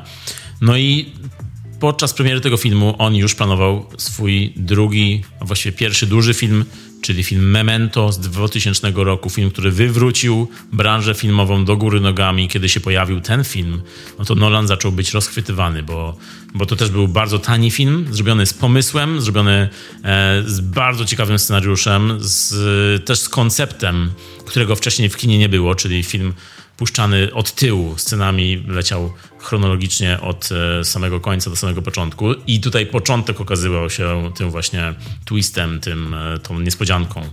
To był bardzo ciekawy zabieg. Pamiętam moment, kiedy obejrzałem go na VHS-ie z wypożyczalni i też rozwalił mój umysł. Od tej pory zostałem z Nolanem i jestem przy jego boku aż do teraz.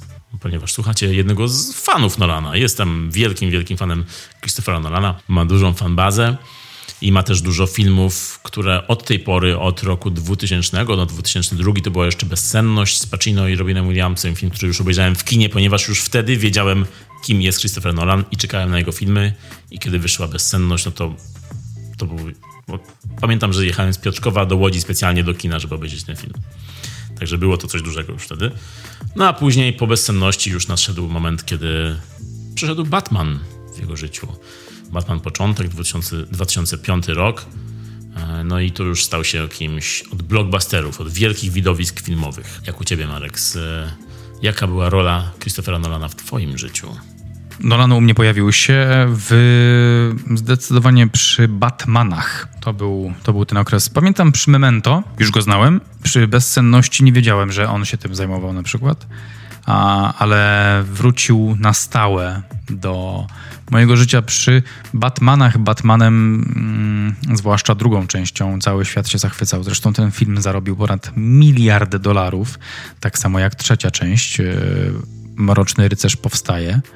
Miliard dolarów to jest, to jest niebotyczna ilość kasy. Sam Nolan się wypowiadał, że trochę tak było mu dziwnie i niezręcznie robić, przerzucając się z filmów, które robił właśnie przez rok w jeden dzień z przyjaciółmi, pożyczając ciuchy i, i w, tam we współpracy z mamą e, na film który robi za 200 milionów e, dolarów. Także jest ciekawym, spokojnym, ułożonym człowiekiem. Nie daje się ponieść tym trendom, powiedzmy, social mediowym. On jest trochę poza tym, jest takim purystą filmowym. On lubi mieć bardzo ładny obraz, jest bardzo autorskie jego kino, ma swój styl, często mówi o o czasie, o pętlach, lubi, inspiruje się rycinami Maurica Cornelisa Eschera, czyli takim gościem. On łączył matematykę z grafiką i robił takie te schody nieskończoności na przykład, że schody wchodziły w drugie schody i jakby te wymiary się mieszały ze sobą. Jego bardzo jara ten e, temat. On jest trochę nazywany takim naukowcem wśród filmowców rzeczywiście. On ma wykształcenie typowo humanistyczne, ale jest, e, pasjonuje się fizyką, matematyką, jest takim ama- amatorem tego. To, co mnie zaciekawiło, to to, że jego starszy brat jest skazanym przestępcą. Wiedziałeś o tym? Jonathan Nolan? Jonathan jest tym młodszym i on A, się zajmuje scenariuszami i tak, współpracują, ale jest jeszcze Matthew Francis Nolan, o skazany nim, przestępca. o nim nic nie wiedziałem, nic nie wiem. No to co zrobił? Dobre pytanie. Uuu, zatrzymany w sprawie morderstwo. To musiało nieźle zabarwić ich święto dziękczynienia. Zatrzymany w Chicago jako podejrzany o porwanie i morderstwo. Aresztowania dokonał Wydział do Spraw Brutalnych Zbrodni. Wow, indeed. Porwanie i zabójstwo biznesmena Roberta Cohen, Cohena na Kostaryce. Ciekawe rzeczy go też spotykają. Może niekoniecznie takie, których chcieliśmy doświad- chcielibyśmy doświadczać jako ludzie, ale, ale, ale na, pewno, e, na pewno jest w nim jakaś głębia, jakaś, jakaś waga. I jeszcze jedyna rzecz, która mnie zaciekawiła, to taka, że to on wpadł na pomysł człowieka ze stali i wy, stworzył ten scenariusz właśnie chyba ze swoim bratem. Albo, albo z Grejem, nie, chyba z Grejem, z tym em, rysownikiem komiksów, twórcą komiksowym i zaproponował reżyserię Zakowi Snyderowi, bo podobał mu się jego styl. Także to było dla mnie też nowość, że Człowiek ze Stali to jest też jeden z moich ulubionych filmów, do których wracam od czasu do czasu. Po prostu bardzo lubię ten film. I okazuje się, że hej, it's your boy Chris. Yeet, yeet, skirt. No i Nolan został producentem przy tym, e, przy Człowieku ze Stali i też przy Lidze Sprawiedliwości Zaka Snydera, tej dłuższej wersji był producentem. No on siedział tam jeszcze w tym DC, Nolan przez długi czas po swoich Batmanach. Jeszcze, jeszcze troszkę tam się udzielał rzeczywiście e, i widać troszkę jego wpływy. To, to było takie wielkie combo, że Nolan i Snyder razem pracują nad, nad Supermanem, nad Ligą Sprawiedliwości. Nolan i Snyder, lepszej ekipy nie znajdę. Yo, yo, yo! Taki 3 na 5. Snyder i Nolan, trzymaj się kolan. Wiedziałem, że coś z kolanami jest, jak słyszałem jego nazwisko. Wiedziałem, cały czas miałem w głowie, hej, co, czemu ja myślę o kolanach, jak czytam jego nazwisko? And then Michał powiedział. No dobrze, no to słuchaj, no Nolan, Nolan wielkim e, człowiekiem i artystą jest, jak to Gombrowicz powiedział. No i też jako pierwszy kręcił kamerami IMAX swoje filmy. Przy Batmanach e, kręcił wielkimi, nieporęcznymi bardzo kamerami fragmenty tych filmów i te fragmenty właśnie były już reklamowane jako specjalnie pod IMAXa. E, Przy Mrocznym Rycerzu jako pierwszy reżyser w ogóle kręcił IMAXem. Teraz już wygodniejsze są te kamery, czy nadal takie krówki? Są wygodniejsze, ale też są ciężkie nadal podobno. Okej. E, Podobno Hoyte van Hoytema jest na tyle silny, że może dźwigać te kamery. Really? Dlatego go jest wybiera. dzikiem po prostu. Dlatego jest jego operatorem, bo, bo może dźwignąć. No i tutaj przy Oppenheimerze jest kolejny pierwszy raz, y, czyli jest to pierwszy film, w którym kamerami IMAX jest nakręcony czarno-biały materiał. No i są to kilometry taśmy filmowej, no bo Nolan wiadomo jest purystą, e, dla niego taśma filmowa jest najlepsza dla ludzkiego oka, dla jego oka e, i wszystko musi być na filmie kręcone praktycznie. Tutaj mm, jest chwali się tym, że to jest film nakręcony bez efektów, bez CGI. Wszystko jest praktycznie nakręcone. Wybuch bomby, z czego różni, ludzie się już oczywiście podczas kręcenia mm, śmiali, że jak to Nolan to pewnie będzie, e, zdetonuje bombę atomową. On podobno, on podobno odpowiadał na to, że jest to trochę zabawne i trochę straszne, że takiego fani o nim myślą, ale nie oszukujmy się, byłby w stanie to zrobić. Brzmi jak Nolan. Brzmi taka właśnie odpowiedź e, nolanowska. Tak, jest, on jest taki wyważony Brytyjczyk typowy. Tak, tak, tak. tak. No i właśnie te, ten film był przeznaczony jako mm, rzadki przypadek filmu do, kręconego do IMAXa i na taśmie też 70 mm IMAXowej. I jest tylko podobno kilkanaście kin na całym świecie, które, które mogą udźwignąć taką taśmę. Niestety w Polsce nie mamy takiej możliwości, żeby obejrzeć ten film właśnie w tym formacie. Jest to podobno taki szerszy ekran, jest niższy, a szerszy przeznaczony na tego IMAXa 70 mm. Dzisiaj u nas mamy 65 mm chyba IMAXy. Także no on zawsze kręci największą skalę. E, Na ekrany największe, wszystko musi być największe u niego, przeznaczone na największe i najlepsze. Plotka głosi, że Hoyte van Hoytema fizycznie sam zanosił te taśmy do kin. Bo jest silny. To prawda, tak było. Nie ściemniamy. Nie wiem, czy wiesz, ale on też nie korzysta z reżysera drugiego planu. On wszystko kręci sam. Jak są reżyserzy, którzy kręcą te najważniejsze sceny, a drugi plan to tam te poboczne ujęcia kręcą inni, im to on musi wszystko sam nakręcić. Jest takim control freakiem, musi wszystko e, mieć pod kontrolą. Zresztą nie bez powodu jest nazywany troszkę Kubrickiem dzisiejszych czasów. Kubrick jest wśród jego mm, inspiracji, no i on jest takim twórcą kręcącym właśnie filmy o takiej skali kubrickowskiej troszkę. Trochę też Ridley Scott przychodzi na myśl, mm, kiedy myślę o Nolanie. Jemu też. Mm, Na pewno. No i Oppenheimer jest jedenastym filmem Christophera Nolana. E, Pierwszy z kategorią R, czyli dla ludzi powyżej 17 roku życia, poniżej 17 z, pod kontrolą rodziców mogą oglądać. Pierwszy film z tą kategorią od czasu bezsenności, czyli długo, długo od 2002 roku. Później były PG-13, PG-13.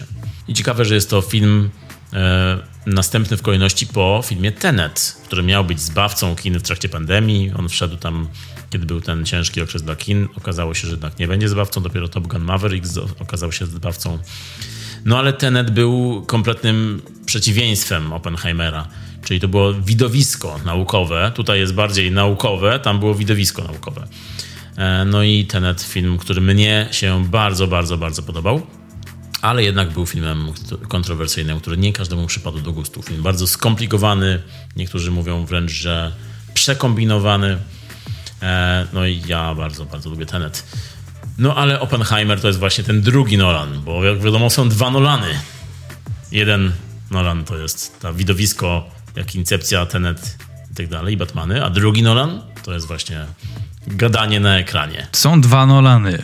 Jeden nie, a drugi udany. Wow. Myślałem, że powiesz, że są dwa Nolany, jak są dwa kolana. Nie, to mi nie pasowało. Dla mnie nieudanym Nolanem był Tenet, ale dlatego to wynika z mojego braku koncentracji i chęci zrozumienia filmu. Dla, dla mnie wtedy przekombinował z tą linią czasu i mm, nie wróciłem do tego filmu, bo, bo się zraziłem. To, to po prostu było za dużo. I'm gonna say it. za dużo myślenia. Wtedy nie chciałem akurat aż tyle myśleć, ale w Memento też było myślenia trochę, bo on też tam figlował z linią czasu i to wspominam bardzo dobrze. Tenet może e, zły timing akurat w moim życiu. No bo Tenet to był rzeczywiście moment, kiedy on figlował z tym czasem, ale też figlował jeszcze z kinem akcji bardzo mocno, bo to było takie widowisko akcji. Do tego jeszcze właśnie te, te czasy się tak, bo to było trochę od tyłu, trochę do przodu. No, po prostu to był bardzo, bardzo dużo kombinowania, ale ja byłem pod wielkim wrażeniem, jak on to wszystko zrobił. No i u Nolana rzeczywiście te linie czasowe to jest jego, jego stały e, punkt, czyli od Memento przez e, Incepcję tam były poziomy snu, przez Prestige jeszcze tam były przecież jakie, też, też, też e, tam była magia, ale różne poziomy magii były też. No i przez Dunkierkę, której też ten czas odgrywał bardzo dużą rolę, znaczącą, tam były też poziomy czasowe. I Oppenheimer jest kolejnym filmem, w którym mamy linie czasowe, z tym, że ten film jest akurat najmniej przekombinowany. Właściwie on jest niedokombinowany, można by powiedzieć, bo tutaj jest bardzo takie straightforward, bardzo takie prostolinijne jest to kino. Tak, drugi koniec spektrum. Dużo gadania, kilka linii czasowych. E, mówi się, że te sceny, które są czarno-białe, są obiektywnym spojrzeniem ludzi dookoła Oppenheimera, a te sceny, które mają kolor, to jest subiektywne spojrzenie Oppenheimera na całą tę sytuację. A nie do końca to wyłapałem na poziomie świadomym. Później gdzieś tego wysłuchałem, że tak jest. Jest taka teoria.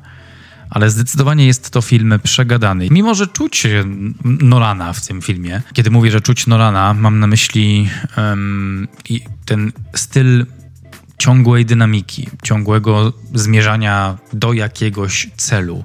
I to bardzo wyraźnie czuć. Czuć to w dialogach. Jedna osoba coś powie, druga kończy to zdanie. Na przykład w filmie Tenet była scena z taką kobietą, która tłumaczyła e, głównemu, głównej postaci, że w latach 40. w Stanach Zjednoczonych zbudowano bombę atomową. I Washington wjeżdża i mówi projekt Manhattan. O tym mówię, o tej dynamice, że projekt Manhattan, słyszałem o tym. I ona mówi dalej. E, Wtedy naukowcy bali się, że po odpaleniu bomby, zdetonowaniu bomby zapalą całą atmosferę. I on znowu coś dopowiada. I to jest taki styl Nolana, który ciągle zabiera cię gdzieś. I według mnie to nie pozwala ci się nudzić. Jak tylko jesteś od pierwszego momentu filmu, dialogu, jesteś w historii, to, to jest taki przyjemny, jednostajny rytm, który pozwala ci dotrwać do końca historii. Ale film zawsze się rusza, zawsze się rusza. I w tym filmie też tak było, natomiast może troszeczkę wolniej się ruszał ten film i zdecydowanie opierał się na dialogach, nie na akcji. Dialogi pchały film do przodu. To nie był, to nie był e, Bale krzyczący Where's the trigger? To, to nie było w ogóle to. To jest właśnie ten drugi Nolan, to, jest, to są te dwa Nolany właśnie. I to, to, o czym mówiłeś, ta scena z Tenetu, to jest, y, tam nawet padło nazwisko Oppenheimera, bo to jest y, jakby była y, swojego rodzaju zapowiedź Nolana, że słuchajcie, teraz będzie Oppenheimer u mnie w sercu. Właśnie nie wiem, czy to była taka zapowiedź, czy po prostu pokazanie, że on się tym trochę, tym, trochę tym interesował. Ale... Wydaje mi się, że tak, to, to drugie bardziej. I może to był moment taki, kiedy on pisząc Tenet wszedł w temat wszedł w temat Oppenheimera i zostawił go sobie na później i po skończeniu tenetu wrócił do tego Oppenheimera i stwierdził, ej, to jest dobry kolejny temat, bo on tak przechodzi z tematu na temat. y, Kiedy kończy jeden film, to zaraz zapowiada następny, więc myślę, że po Oppenheimerze niedługo zapowie kolejny swój projekt. Ale to, co, to o czym powiedziałeś o dialogach, rzeczywiście, on, Nolan ma taki sposób tworzenia dialogów, że jest w nich dużo ekspozycji, on dużo opowiada, ci te postacie jego tłumaczą nam widzą, bo te filmy są bardzo skomplikowane po prostu często, więc y, nie dałoby się myśleć inaczej, niż oni po prostu muszą nam wprost powiedzieć o co chodzi. Tak tym bardziej, że w tym filmie, w Oppenheimer, mamy stricte osoby ze świata naukowego, więc dodatkowo ciężko ich zrozumieć, gdy wspominają o izotopach i o e, topiących się wodorach i rodzajach bomby i, i tak dalej, więc to było też trudne zadanie dla Nolana, żeby stworzyć taki dialog, żeby ludzie skumali. I ja w kilku momentach gubiłem się, nie do końca zrozumiałem, co tam się dzieje, co też przekłada się na potrzebę obejrzenia drugi raz tego filmu. Zgadzam się, rzeczywiście te, te części wymagają powtórnego seansu i... Czekam, poczekam chwilę, Czemu? bo drapiesz? Drapie, I jest... Drapiesz? Brzmi jak jakaś reklama. Ej, drapiesz? A ty drapiesz? To z, drapki lotto. Tak jest. I Milowicz wjeżdża z piosenką. Hej, drapiesz? Ja drapię. Ty drapiesz? Milionerem zostać chcę. Codziennie drapię. To byłby idealny moment, gdybyśmy mieli sponsorowany podcast sponsorów. Hej, drapiesz? Przerwa na reklamę. A ty drapiesz? Kupony drapie dostępne w każdej żabce w Polsce. Koniec reklamy. Drapiesz? Drapiesz? Bo możesz. Tylko teraz. Mania drapania. Tak, rzeczywiście jest to e, film wymagający powtórnego seansu, też dlatego, że jest tam mnóstwo nazwisk, mnóstwo postaci, mnóstwo wydarzeń z e, biografii Oppenheimera. No i jest tam mnóstwo fizyki, nauki też rzeczywiście. E, U Nolana zaczęło się to, ta fascynacja fizyką. Myślę, że przy Incepcji, Incepcja jeszcze była taka, takim widowiskiem naukowym, ale bardziej tam polegało to wszystko na fantazji, czyli tam nie było takich dyskusji, dywagacji e, stricte fizy- o fizyce, tylko o poziomach snu, czyli można było sobie to jakoś ułożyć w głowie, ale później już przy Interstellar weszła grubo nauka. Już tam był Neil deGrasse Tyson to zaangażowany, już tam było rozkminianie bardzo takie już na wyższych poziomach. No i właśnie w Oppenheimerze ta, ta miłość Nolana do, do fizyki, do nauki e, wróciła z potrójną siłą, bo to trzy godziny. I rzeczywiście, rzeczywiście są, są takie momenty, mm, których dialogi padają bardzo szybko, montaż jest bardzo szybki, jak to u Nolana, i wypadałoby zobaczyć drugi raz ten film nawet. E, Myślę, że film zresztą do tego zachęcam, no bo jest to, no, jest to bardzo dobrze skonstruowany, bardzo dobrze napisany i zrobiony film. To jest e, atrakcyjne widowisko, mimo że tak jak powiedziałeś, on jest dużo wolniejszy, dużo spokojniejszy od poprzednich Nolanów. No ale zrobiony jest z wielkim rozmachem nadal, tym nolanowskim rozmachem Mm, i w oczekiwaniu e, na, na tę jedną wielką scenę tego wybuchu. E, Wszyscy siedzą jak na szpilkach, czekając. No, Nolan ma też to do siebie, że on swoje sceny swoje sekwencje właściwie tworzy tak, jakby robił jakiś thriller, jakby robił kino akcji dialogowe, czyli te sceny, one są długie, ale ta muzyka i ten ich rytm, ten montaż i te dialogi, one tworzą taką akcję jakby, taką dialogową akcję, że cały czas się siedzi na krawędzi fotela słuchając nawet tych dialogów. I tak samo właśnie jest tutaj w Oppenheimerze. Te sceny są doniosłe, tematy są poruszane w tematy poruszane są ważne, słowa używane są też takie wielkie. E, Z tym, że jeśli miałbym porównywać ten film z poprzednimi Nolanami, no to myślę, że jest tutaj mniej, zdecydowanie mniej sentymentalizmu. Sentymentalizm był w Interstellar dosyć mocno, nie każdemu nam się to wtedy podobało. W Mrocznym Rycerzu powstaje, też było sporo, to był troszkę sentymentalny moment e, w tej trylogii. W Tenet też było nawet, były takie sceny, a tutaj jest już taki bardziej matter of fact, taki suche fakty, jest dużo, dużo, dużo słów pada tutaj. Jest polityka, jest nauka, one się mieszają razem i wychodzi wiadomo co. Tak, ja zgadzam się z tym, co powiedziałeś całkowicie. No bo tak, w tym filmie momentem kulminacyjnym, takie miałem wrażenie, momentem, do którego tą swoją dynamiką Nolan nas zabiera, jest detonacja bomby. Właściwie ten test, jak to nazywany Trinity test. Tak, w Los Alamos, tak, wybudowanym miasteczku, żeby tam zdetonować bombę. Dla mnie to nie robiło wrażenia. To nie robiło wrażenia, ta detonacja bomby. Udźwiękowienie, co jest w ogóle osobnym tematem, jest rewelacyjne w tym filmie i to mi się podobało bardzo, ale sam moment detonacji bomby i mm, ten kaliber bomby według mnie był nieproporcjonalny do tego, co było dla mnie budowane w, w umyśle moim właśnie przez marketing. Widziałem, tą, widziałem tę scenę detonacji w kinie podczas oglądania filmu, potem widziałem też te detonacje, taki dokumentalny materiał i to była naprawdę, to była całkiem spora eksplozja jak na film, ale to była mała eksplozja, a reszta to po prostu magia. Magia, tutaj mówię w cudzysłowie, kina, bo ten wybuch naprawdę nie był imponujący. Brakowało mi tam. Brakowało mi jakiegoś uderzenia. Brakowało mi tego CGI nawet. Te wybuchy CGI naprawdę dobrze potrafią wyglądać. Następnym razem, Chris, ty weź kogoś od CGI, tak? Następnym razem myślę, że CGI, no bo ja na ten moment czekałem i miałem wrażenie właśnie, że do tego momentu jesteśmy zabierani.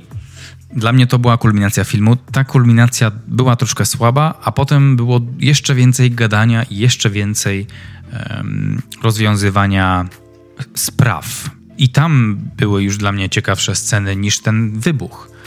Dla mnie bardzo ciekawą sceną była scena bardzo odważnego aktu seksualnego między Florence a e, Kilianem podczas przesłuchania.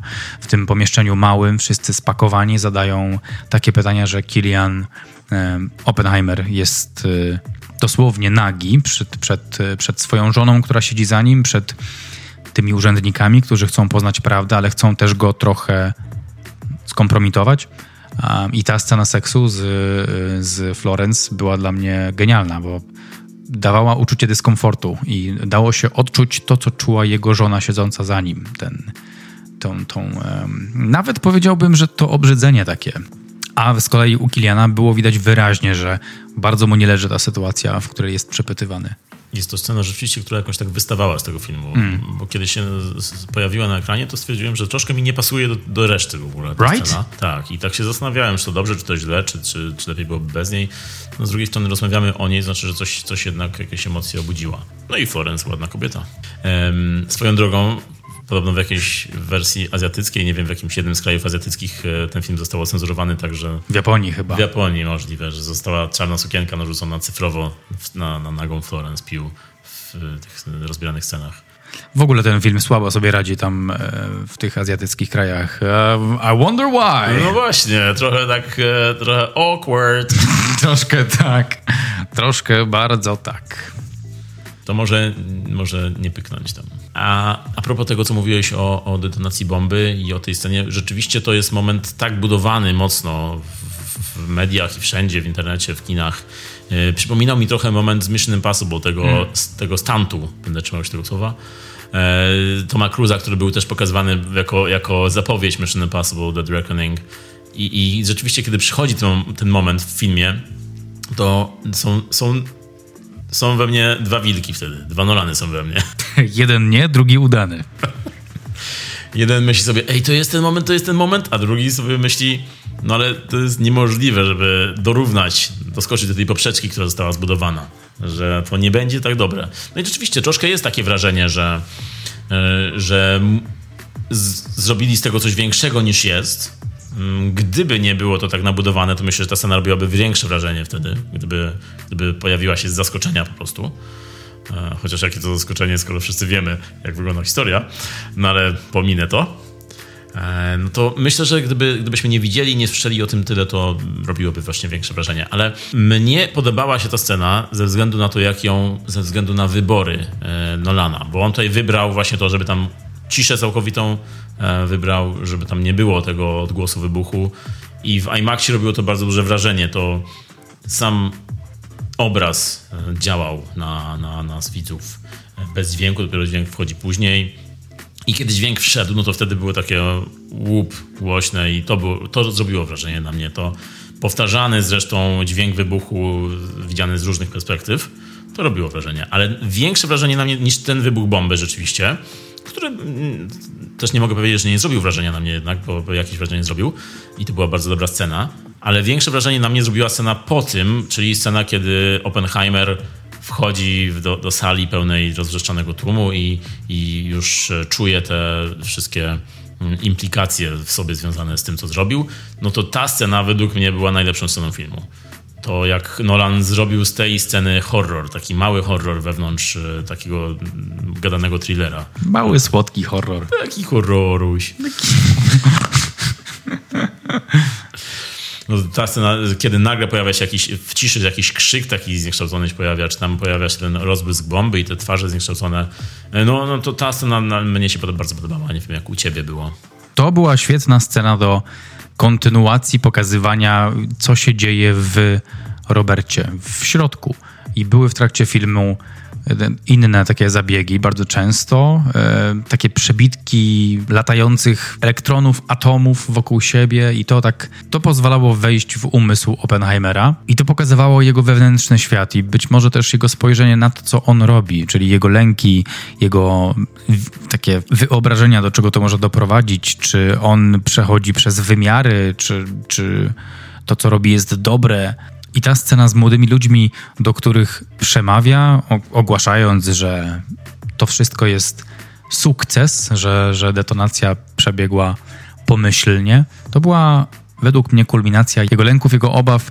E, I to było bardzo dobrze zrobione pod kątem dźwięku, obrazu i aktorstwa. Pyszny kawałek tortu. To prawda. I te dwie pierwsze godziny, których kulminacją jest właśnie i wybuch, i ta scena po wybuchu, e, te dwie pierwsze- godziny, tak jak wspomniałeś, które są jakby z perspektywy Oppenheimera i ten zabieg jest bardzo dobrym zabiegiem i to, że widzimy świat jego oczami, mm, to nas bardzo wciąga w historię.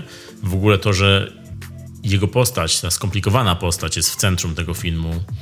E, I też y, nie do końca wiemy z, z trwaniem filmu, w jakim kierunku ta postać zmierza. Czy to będzie dobra postać, czy zła, jak on będzie pokazany. Jest to niejasne do końca, jak on będzie oceniony w tym filmie. Te dwie godziny na mnie bardzo działały, bardzo mnie wciągnęły i trzymały na krawędzi. I właśnie po tym po tym e, wybuchu i po tej scenie e, reakcji jego. Później ta trzecia godzina troszeczkę zaczęła dla mnie siadać. Już, już e, tempo, mimo że tam montaż cały czas gna i, i jest to bardzo dobrze zrobione i dużo dialogów, no to tam, tam zaczęło mi troszeczkę siadać to tempo już. E, Nawet odczuwałem troszkę, że ta trzecia godzina to mógłby być osobny film praktycznie. To mógłby być osobny film z procesu Oppenheimera, e, film sądowy, gadany, taki w stylu trochę Arona Sorkina. E, On miał ten proces siódemki w Chicago, on miał Social Network, miał prezydencki poker. To było trochę właśnie w jego stylu tamto. Zresztą to, to dwie godziny gadane pierwsze też troszkę w stylu Sorkina, ale właśnie ta trzecia godzina troszkę mi i troszkę wydaje mi się mm, też może dlatego, że były to już po tych dwóch godzinach bardzo intensywnych i po wcześniejszych dwóch godzinach Barbie jeszcze no to y, dlatego też myślę, że Oppenheimera lepiej obejrzeć na świeżo i lepiej obejrzeć drugi raz, bo ta trzecia godzina e, myślę, że mógłbym ją inaczej już troszkę bardziej e, obejrzeć, odczytać, kiedy miałbym świeższy umysł, bo to już jest dużo trochę tam.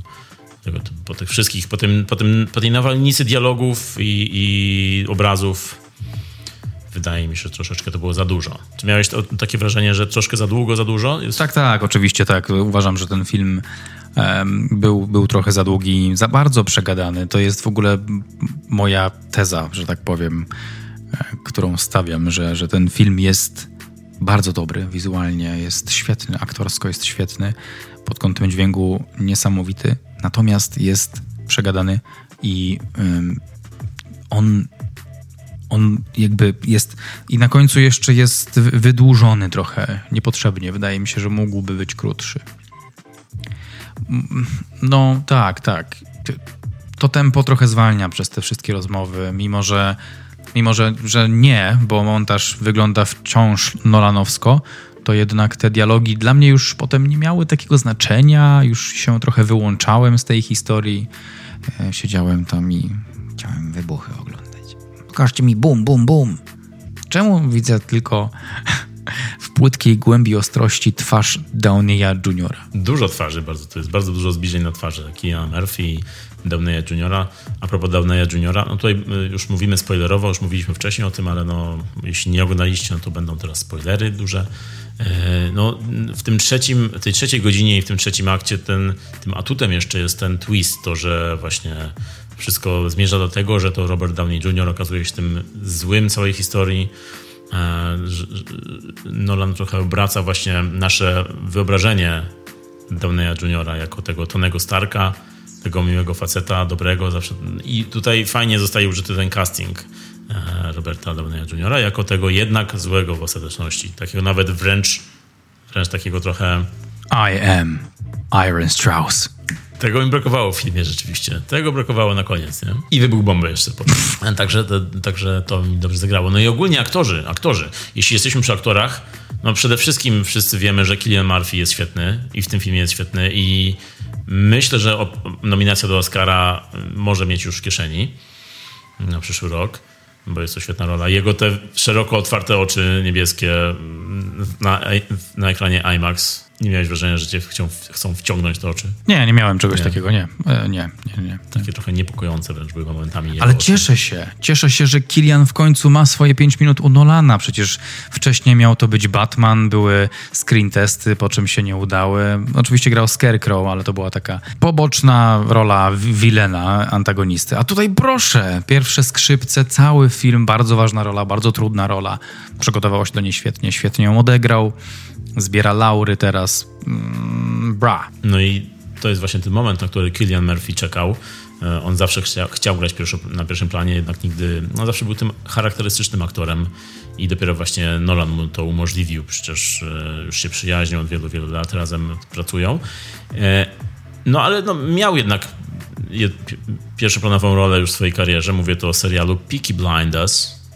Miał, e, tam Killian przecież e, robił bardzo, bardzo dużo i jednak zyskał wierne grono fanów, myślę, dzięki temu serialowi. Tak, to nie jest tak, że on nie miał pierwszoplanowych ról, tylko we współpracy z Nolanem. On chyba też grał w 28 dni później, też pierwszą, pierwszoplanową tak, w pierwszej rolę? części, tak. Tylko, że to było rzeczywiście dawno, dawno temu, ale od, od tego czasu raczej pierwszoplanowych ról nie miało za dużo. No, tylko właśnie serial 28 dni później, tak to drugi plan raczej. Myślę, że po Oppenheimerze może się to zmienić, chociaż no Killian Murphy jest dosyć charakterystyczny i nie każda rola do niego pasuje. To też trzeba powiedzieć. Na pewno Hollywood lubi ludzi, do których pasują wszystkie role. To, to, to lubi na pierwszym planie Hollywood takie twarze. Stąd Margot Robbie zresztą w Barbie, która jest bardzo taką uniwersalnym typem urody, takim klasycznym bardzo i, i pasuje do wielu, wielu postaci. Z czego ona bardzo dobrze korzysta, zresztą tworząc swoją filmografię i swoje kolejne role. Mm, No i na drugim planie jeszcze jest tu Josh Hartnett, którego dawno nie widziałem. A tu się pojawia troszkę taki, troszkę utyty, troszkę taki starszy w okularach. Bardzo dobrze wypadł jak dla mnie. Mm, Aktor nie do końca wykorzystany w swojej karierze. Uważam. Mam nadzieję, że tutaj będzie do niego powrót. E, Matt Damon. Matt Damon. Na to czekałem. Wyobraź sobie, że Matt Damon zrobił sobie przerwę od aktorstwa jakiś czas temu A wiem, co chcesz powiedzieć, kolego drogi. i dla Nolana zrobił sobie przerwę w przerwie od aktorstwa, bo odwołał na chwilę swoją przerwę, bo stwierdził, że e, kiedy, kiedy zaczynał przerwę, ponieważ mm, mieli jakieś, bądź mają jakieś problemy w związku z, on z żoną i żona wy, wymogła na nim, żeby zrobił przerwę, żeby zajął się rodziną, no to on wtedy powiedział, że jedyny wyjątek może uczynić dla Christophera Nolana i właśnie wtedy Nolan się zwrócił do niego i, i wrócił na plan Damon. To musiała być ciekawa podróż do domu. jak się o tym dowiedzieli. Babe albo odebrał w samochodzie Chris, you're on speaker. I Chris wtedy mówi, słuchaj Matt, bo mam dla ciebie rolę. I już czuję temperaturę tej kobiety, jak się podnosi. Pogadamy później. Pogadamy. Teraz nie mogę. Teraz nie mogę. Myślę, że Jimmy Kimmel może mieć tutaj używanie teraz na Damonie, jak się pojawi u niego w programie. No i to jest też pierwszy film od dawien dawna, kiedy Michael Caine nie pojawia się u Nolana. Podobno nie mógł, może zdrowotnie, może nie wiadomo dlaczego, ale no Christopher Nolan mówi, że bardzo żałuje i że e, czuł jakby był z nim na planie, jest jakaś więź między nimi, co jest widoczne po tym, że w każdym filmie jednak Nolana Kane się zawsze pojawiał.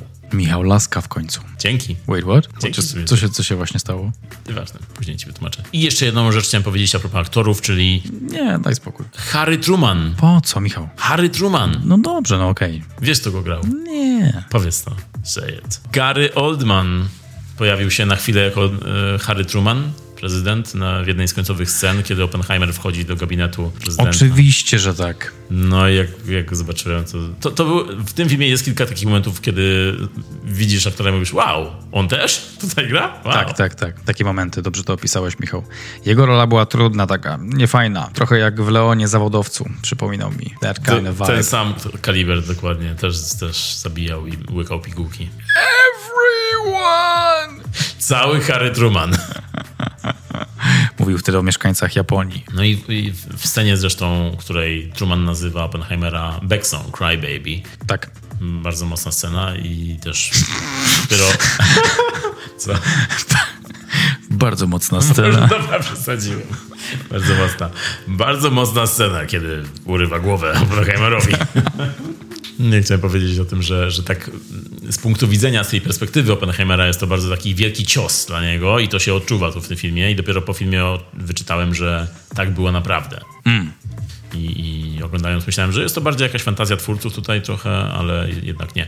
Za to fantazją twórców jest spotkanie Oppenheimer-Einstein, które tutaj ki- kilkukrotnie się dzieje. Podobno Oppenheimer nie spotkał się z Einsteinem Nigdy? w tych scenach. Nie wiem, czy nigdy, ale w tych scenach właśnie, w, gdzie pracował w jakimś instytucie, tylko był to jakiś inny naukowiec, ale żeby trochę podbić to, Nolan po prostu wyciągnął Einsteina z szafy. Okej, ale wybuchu w CGI nie.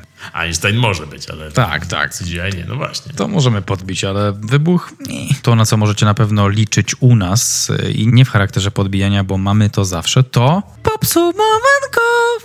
Popsumowanko! Pół, przymowanko. Wow, to było popsumowanko z wybuchem. Barbenheimer. Podsumowujemy oba filmy. E, Zaczniemy od Barbie, ale zanim o Barbie, no to zacznę od tego, że są to dwa całkowicie inne filmy i jako maraton e, o tyle się sprawdzają, że rzeczywiście są całkowitym swoim przeciwieństwem. E, Wręcz oglądając Oppenheimera czułem się jakbym, jakby w Barbie mówili dosłownie o tym filmie, bo w Barbie wiele razy jest żarty padają, naśmiewają się z tego, że mężczyźni to, to, to mają te role swoje narzucone, że oni to robią te rzeczy, siedzą w gabinetach i rozmawiają o ważnych rzeczach. E, Po czym idę na Oppenhei- Oppenheimera i rzeczywiście mężczyźni siedzą w gabinetach i rozmawiają o ważnych rzeczach, więc e, było to bardzo, bardzo ciekawe rozwinięcie myśli z Barbie i bardzo zabawne było to, mm, że, że trafili w sedno, mm, pisząc i tworząc Barbie. E, No jeśli mówimy o Barbie, no to jest to jak dla mnie bardzo udana komedia z pokładami mądrości, dobroci. E, Jest tutaj przesłanie o równouprawnieniu, przesłanie dla tych młodszych, dla tych starszych. E, Myślę, że tych jednak bardziej konserwatywnych nadal nie ruszy, a wręcz myślę, że może rozdrażnić przesłanie tego filmu. Chociaż też myślę, że może być ten film błędnie interpretowany. Mogą go ludzie interpretować na zasadzie takiej, że, że kobiety chcą stworzyć film pokazując, że są lepsze. Wydaje mi się, że nie. Wręcz przeciwnie, ten film pokazuje, że każdy jest wystarczający jako osoba. Tak jak jest tutaj powiedziane o Kenie, właściwie nie powiedziane, ale ma to na bluzce. e, I am enough czyli to, że każdy ma jakieś oczekiwania względem płci i wobec drugiej płci przeciwnej. Każdy ma jakieś oczekiwania, każdy e, chce być widziany, postrzegany w pewien sposób. Każdy by, chce być tym lepszym, ważniejszym, a ten film myślę, że mądrze stawia gdzieś jakiś środek i mówi, żeby tym środkiem, patrzeć tym środkiem, e, patrzaj w serce itd. itp. Mm, Także mnie bardzo kupiło to, co ten film próbuje zrobić. E, Bardzo też mnie kupiło to, że ten film robi to w taki sposób, że ludzie chcą oglądać, że przyciąga ludzi do kin. Myślę, że może trochę jednoczyć, trochę wytwarzać takie społeczne mm, e, oglądanie, społeczne odczuwanie wspólne kina, co dla mnie zawsze jest na duży, duży plus. I mogę tutaj, wchodząc na ten film, oglądając Barbie, mm, myślę, że tak czują się chłopcy wchodząc na film o Transformersach na przykład. To tak e, kolejna grupa odbiorców, która wcześniej dostała tego, co może chciała dostać, e, dostaje w tym momencie Barbie i właśnie może się poczuć tak, jak mm, ta inna grupa odbiorców, czuje się na Transformersach. To jest bardzo fajne. E, Bardzo mnie to cieszy, że przyszedł taki czas na odwrócenie troszkę wreszcie tego, tego, tego trendu. A nie tyle, może nie tyle odwrócenie, co uzupełnienie pewnych braków w tych trendach kinowych. E, Także to jest e, dla mnie ważne, to jest dla mnie na plus. A jeśli mowa o samym filmie, to jeszcze powiem, że na pewno największą siłą tego filmu jest Margot Robbie, Ryan Gosling, wielkie komediowe kudosy dla nich. Greta Gerwig robi widowisko łączące kilka rzeczy, łączące kilka gatunków, łączące humor z filmem dla dzieci, łączące mm, też to wszystko z, jeszcze z czymś a la Matrix, e, łączące to jeszcze z kapitalizmem i krytyką kapitalizmu. E, No i właśnie to, że ten film krytykuje jednocześnie będąc kapitalizmem, no to jest jakieś osiągnięcie odblokowane i lepsze jest to niż czysty kapitalizm bez żadnego przesłania. Jak dla mnie błyskotliwe użycie marki, błyskotliwe użycie gatunku i tego stylu e, i koloru różowego na pewno. Nie jest to film wybitny w żaden sposób według mnie. Jest to dla mnie naprawdę bardzo dobra rozrywka, bardzo dobry e, rewers e, tego, czym jest Oppenheimer. A jeśli miałbym ocenić Barbie, no to tutaj się jeszcze waham. Jak dla mnie jest to coś między 7,5 i 8. Na ten moment może zostanę przy 7,5 jeszcze. Ale takie troszkę się szalka przechyla na 8 momentami. To ode mnie. Marek? To ja może ciebie troszkę parafrazując, ale też obniżając temperaturę twojej pozytywnej wypowiedzi, to mm, zgadzam się z tym, co mówiłeś i chciałbym tylko dodać, że też już to, co mówiłem wcześniej, że zauważyłem w tym taką przyjemną satyrkę, która sama siebie tizuje, tizuje markę Barbie, tizuje konsumpcjonizm. Film śmieje się sam z siebie um, i z tych rzeczy, jakie z tego wpływu, jaki marka Barbie ma na nasze społeczeństwo od wielu, wielu lat. Według mnie działa to bardzo dobrze. Według mnie ten film może zostać z nami na dłużej. Z nami mówię tutaj o widowni ogólnie, o sobie samym. Nie mogę tego powiedzieć, bo wydaje mi się, że jednak nie wrócę do tego filmu. To była fajna y, fantazy, dramedia musicalowa, na której bawiłem się e, bardzo dobrze. Problem pojawia się w momencie, gdy zaczynam zadawać pytania i zaczynam analizować ten film. Dla mnie dużym problemem jest, było to, że nie wiem z jakiego poziomu zacząć analizować e, ten film, bo on przedstawia światy realistyczny i fantastyczny. I w pewnym momencie ten film traci jakiekolwiek zasady, co jest realistyczne, co jest fantastyczne. I to też mi trochę utrudnia ocenę. Wydaje mi się, że po prostu jest to taka mieszanka obu światów i w taki sposób można traktować ten film, odbierać go jako samoistny swój produkt. W tym samym czasie porusza bardzo ważne, współczesne y, kwestie nierówności między płciami. Mm, Robi to siłą rzeczy, mimo że twórczynie zapewniają, że robiły to z bardzo szczerą, pozytywną intencją. Ten pomysł wywodził się z miejsca rozrywki, aniżeli wskazywania palcami w jakąś stronę. No i oferuje lekcje, jest tam przekaz. Dlatego myślę, że trochę dłużej z nami zostanie, bo pokazuje bo jest to trochę takie lustro, w którym się przeglądamy. Mamy dobre i złe strony obu systemów społecznych i mimo, że nie daje jednoznacznego rozwiązania na pytanie, jak żyć, to pozwala mm, pomyśleć, że ani jedno, ani drugie nie jest lepsze. Czy tak jest naprawdę? Nie wiem i nie wiem, czy w ogóle takie pytanie powinno paść po obejrzeniu tego filmu. Zauważyłem tam więcej materiału dla kobiet raczej, że Wydaje mi się, że ten film lepiej wyląduje e, wśród kobiet, że jest tam trochę więcej empowermentu w stronę kobiet. Ja ogólnie bawiłem się dobrze, uśmiałem się niejednokrotnie i nie powstrzymywałem się ze śmiechem. Ta część komediowa to było coś, co wyszło bardzo, bardzo dobrze. Daję 7 na 10. I zmierzając w stronę Oppenheimera, Opiego, trochę się zastanawiam, czy nasze ubiory dzisiejsze właśnie nie odzwierciedlają podejścia do tych filmów, bo ty jesteś ubrany na różowo, ja jestem ubrany na czarno i, i, i ostatecznie właśnie o Oppenheimerze myślę w lepszych kategoriach. Bardziej mi się podobał ten film. To trochę wynika z tego, że jestem fanem stylu Nolana.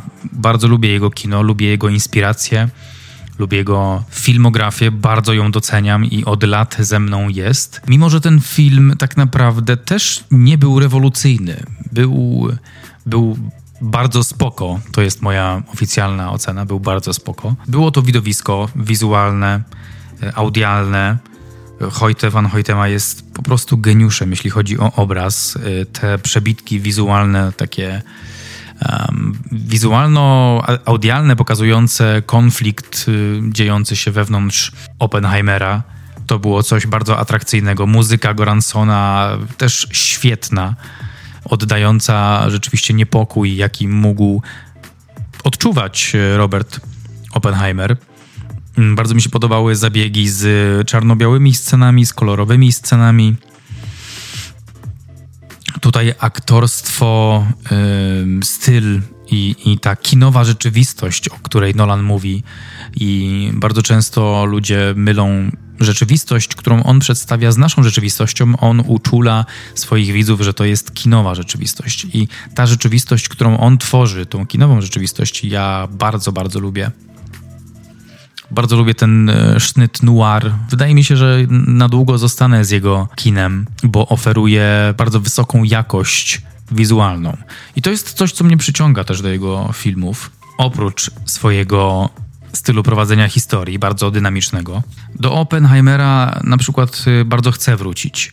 I to nie jest tak, że ja nie polecam Barbie y, i w ogóle troszkę nie rozumiem tego, że stawiamy Barbie obok Oppenheimera. Dla mnie ten cały vibe z porównywaniem i z tą właśnie kontaminacją Barbenheimer trochę to nie miało sensu, mimo że to jest y, fajna zabawa i widzowie i kina y, wszyscy na tym skorzystali i e, to był fajny okres wyczekiwania tych filmów, to trochę nie kumam, bo jednak to są ba bardzo różne filmy, bardzo różnych artystów, o różnym dorobku i różnych sukcesach.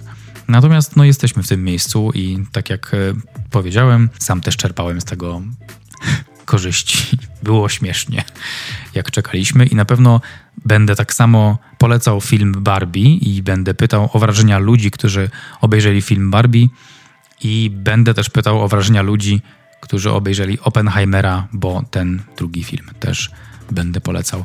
Ode mnie 8 na 10 dla Oppenheimera. Mnie kupił ten Barbenheimer jako połączenie tym, że rzeczywiście jest to takie. Są to dwa filmy uzupełniające się. Nie jest to coś jak idziesz na maraton horrorów i po prostu oglądasz cztery filmy, które są horrorami.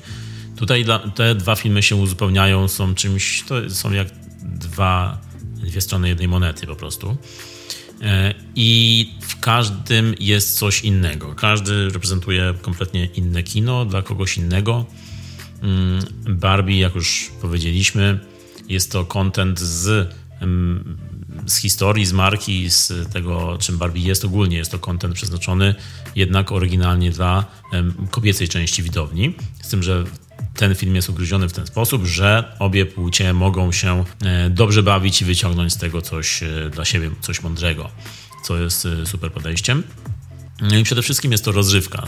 Dużo, dużo rozrywki. Śmiałem się, tu, tupałem i podziwiałem. No i druga sala kinowa, mamy Oppenheimera, czyli content taki e, z przeznaczenia bardziej przewidziany dla mężczyzn, czyli tak, tak jak już wcześ- wcześniej wspomniałem, e, to z czego Barbie się troszkę wyśmiewa, czyli faceci siedzą w e, pomieszczeniach i rozmawiają o ważnych, dużych rzeczach.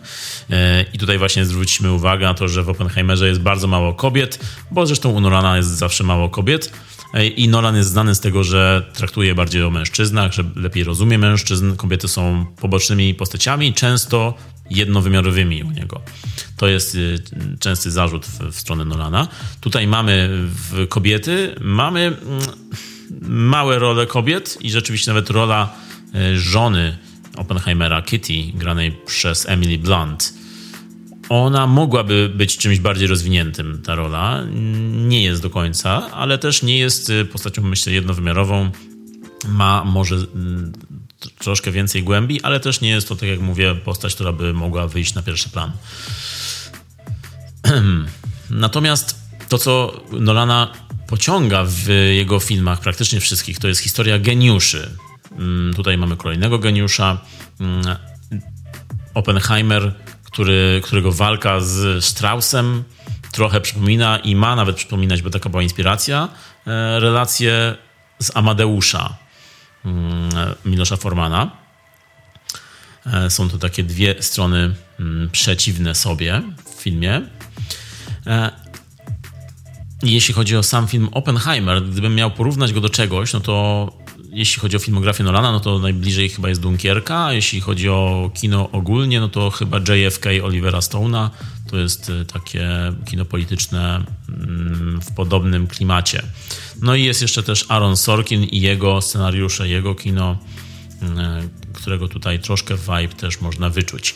Na pewno jeśli chodzi o filmy Nolana, to ten jest najmniej kinowy, bym powiedział, e, najmniej widowiskowy, może tak. Nie jest to spektakl, z jakiego słynie e, reżyser, ale jest za to tutaj precyzja, powaga, rozum, no i słynne tykanie zegara, z jakich e, Nolan słynie. Natomiast już ta wcześniej wspomniana przeze mnie historyczna Dunkierka miała to tykanie zegara, miała te wszystkie atrybuty, ale miała też jakiś taki dynks z poziomami czasowymi do których Nolan lubi, lubi wracać. Dlatego tutaj myśl, ja i myślę, że nie tylko ja oczekiwałem jakiegoś dynksa też, czegoś, co będzie e, pewnym konceptem, z których Nolan słynie. Tutaj jednak nie ma czegoś takiego. Jest prosto, e, są te linie czasowe, które po prostu niektóre sceny są czarno-białe, niektóre kolorowe i one się troszkę przenikają. Mm, co jest dobrym zabiegiem, ale no tak jak mówię, nie jest to widowisko, do jakiego Nolan nas przyzwyczaił. Jest za to dużo chodzenia, dużo mówienia, dużo siedzenia i mówienia. I to siedzenie i mówienie jest często fascynujące, jest w większości ciekawe. Momenty są bardziej fascynujące, w większości jest ciekawe. Bywa też za długie, bywa też troszkę męczące.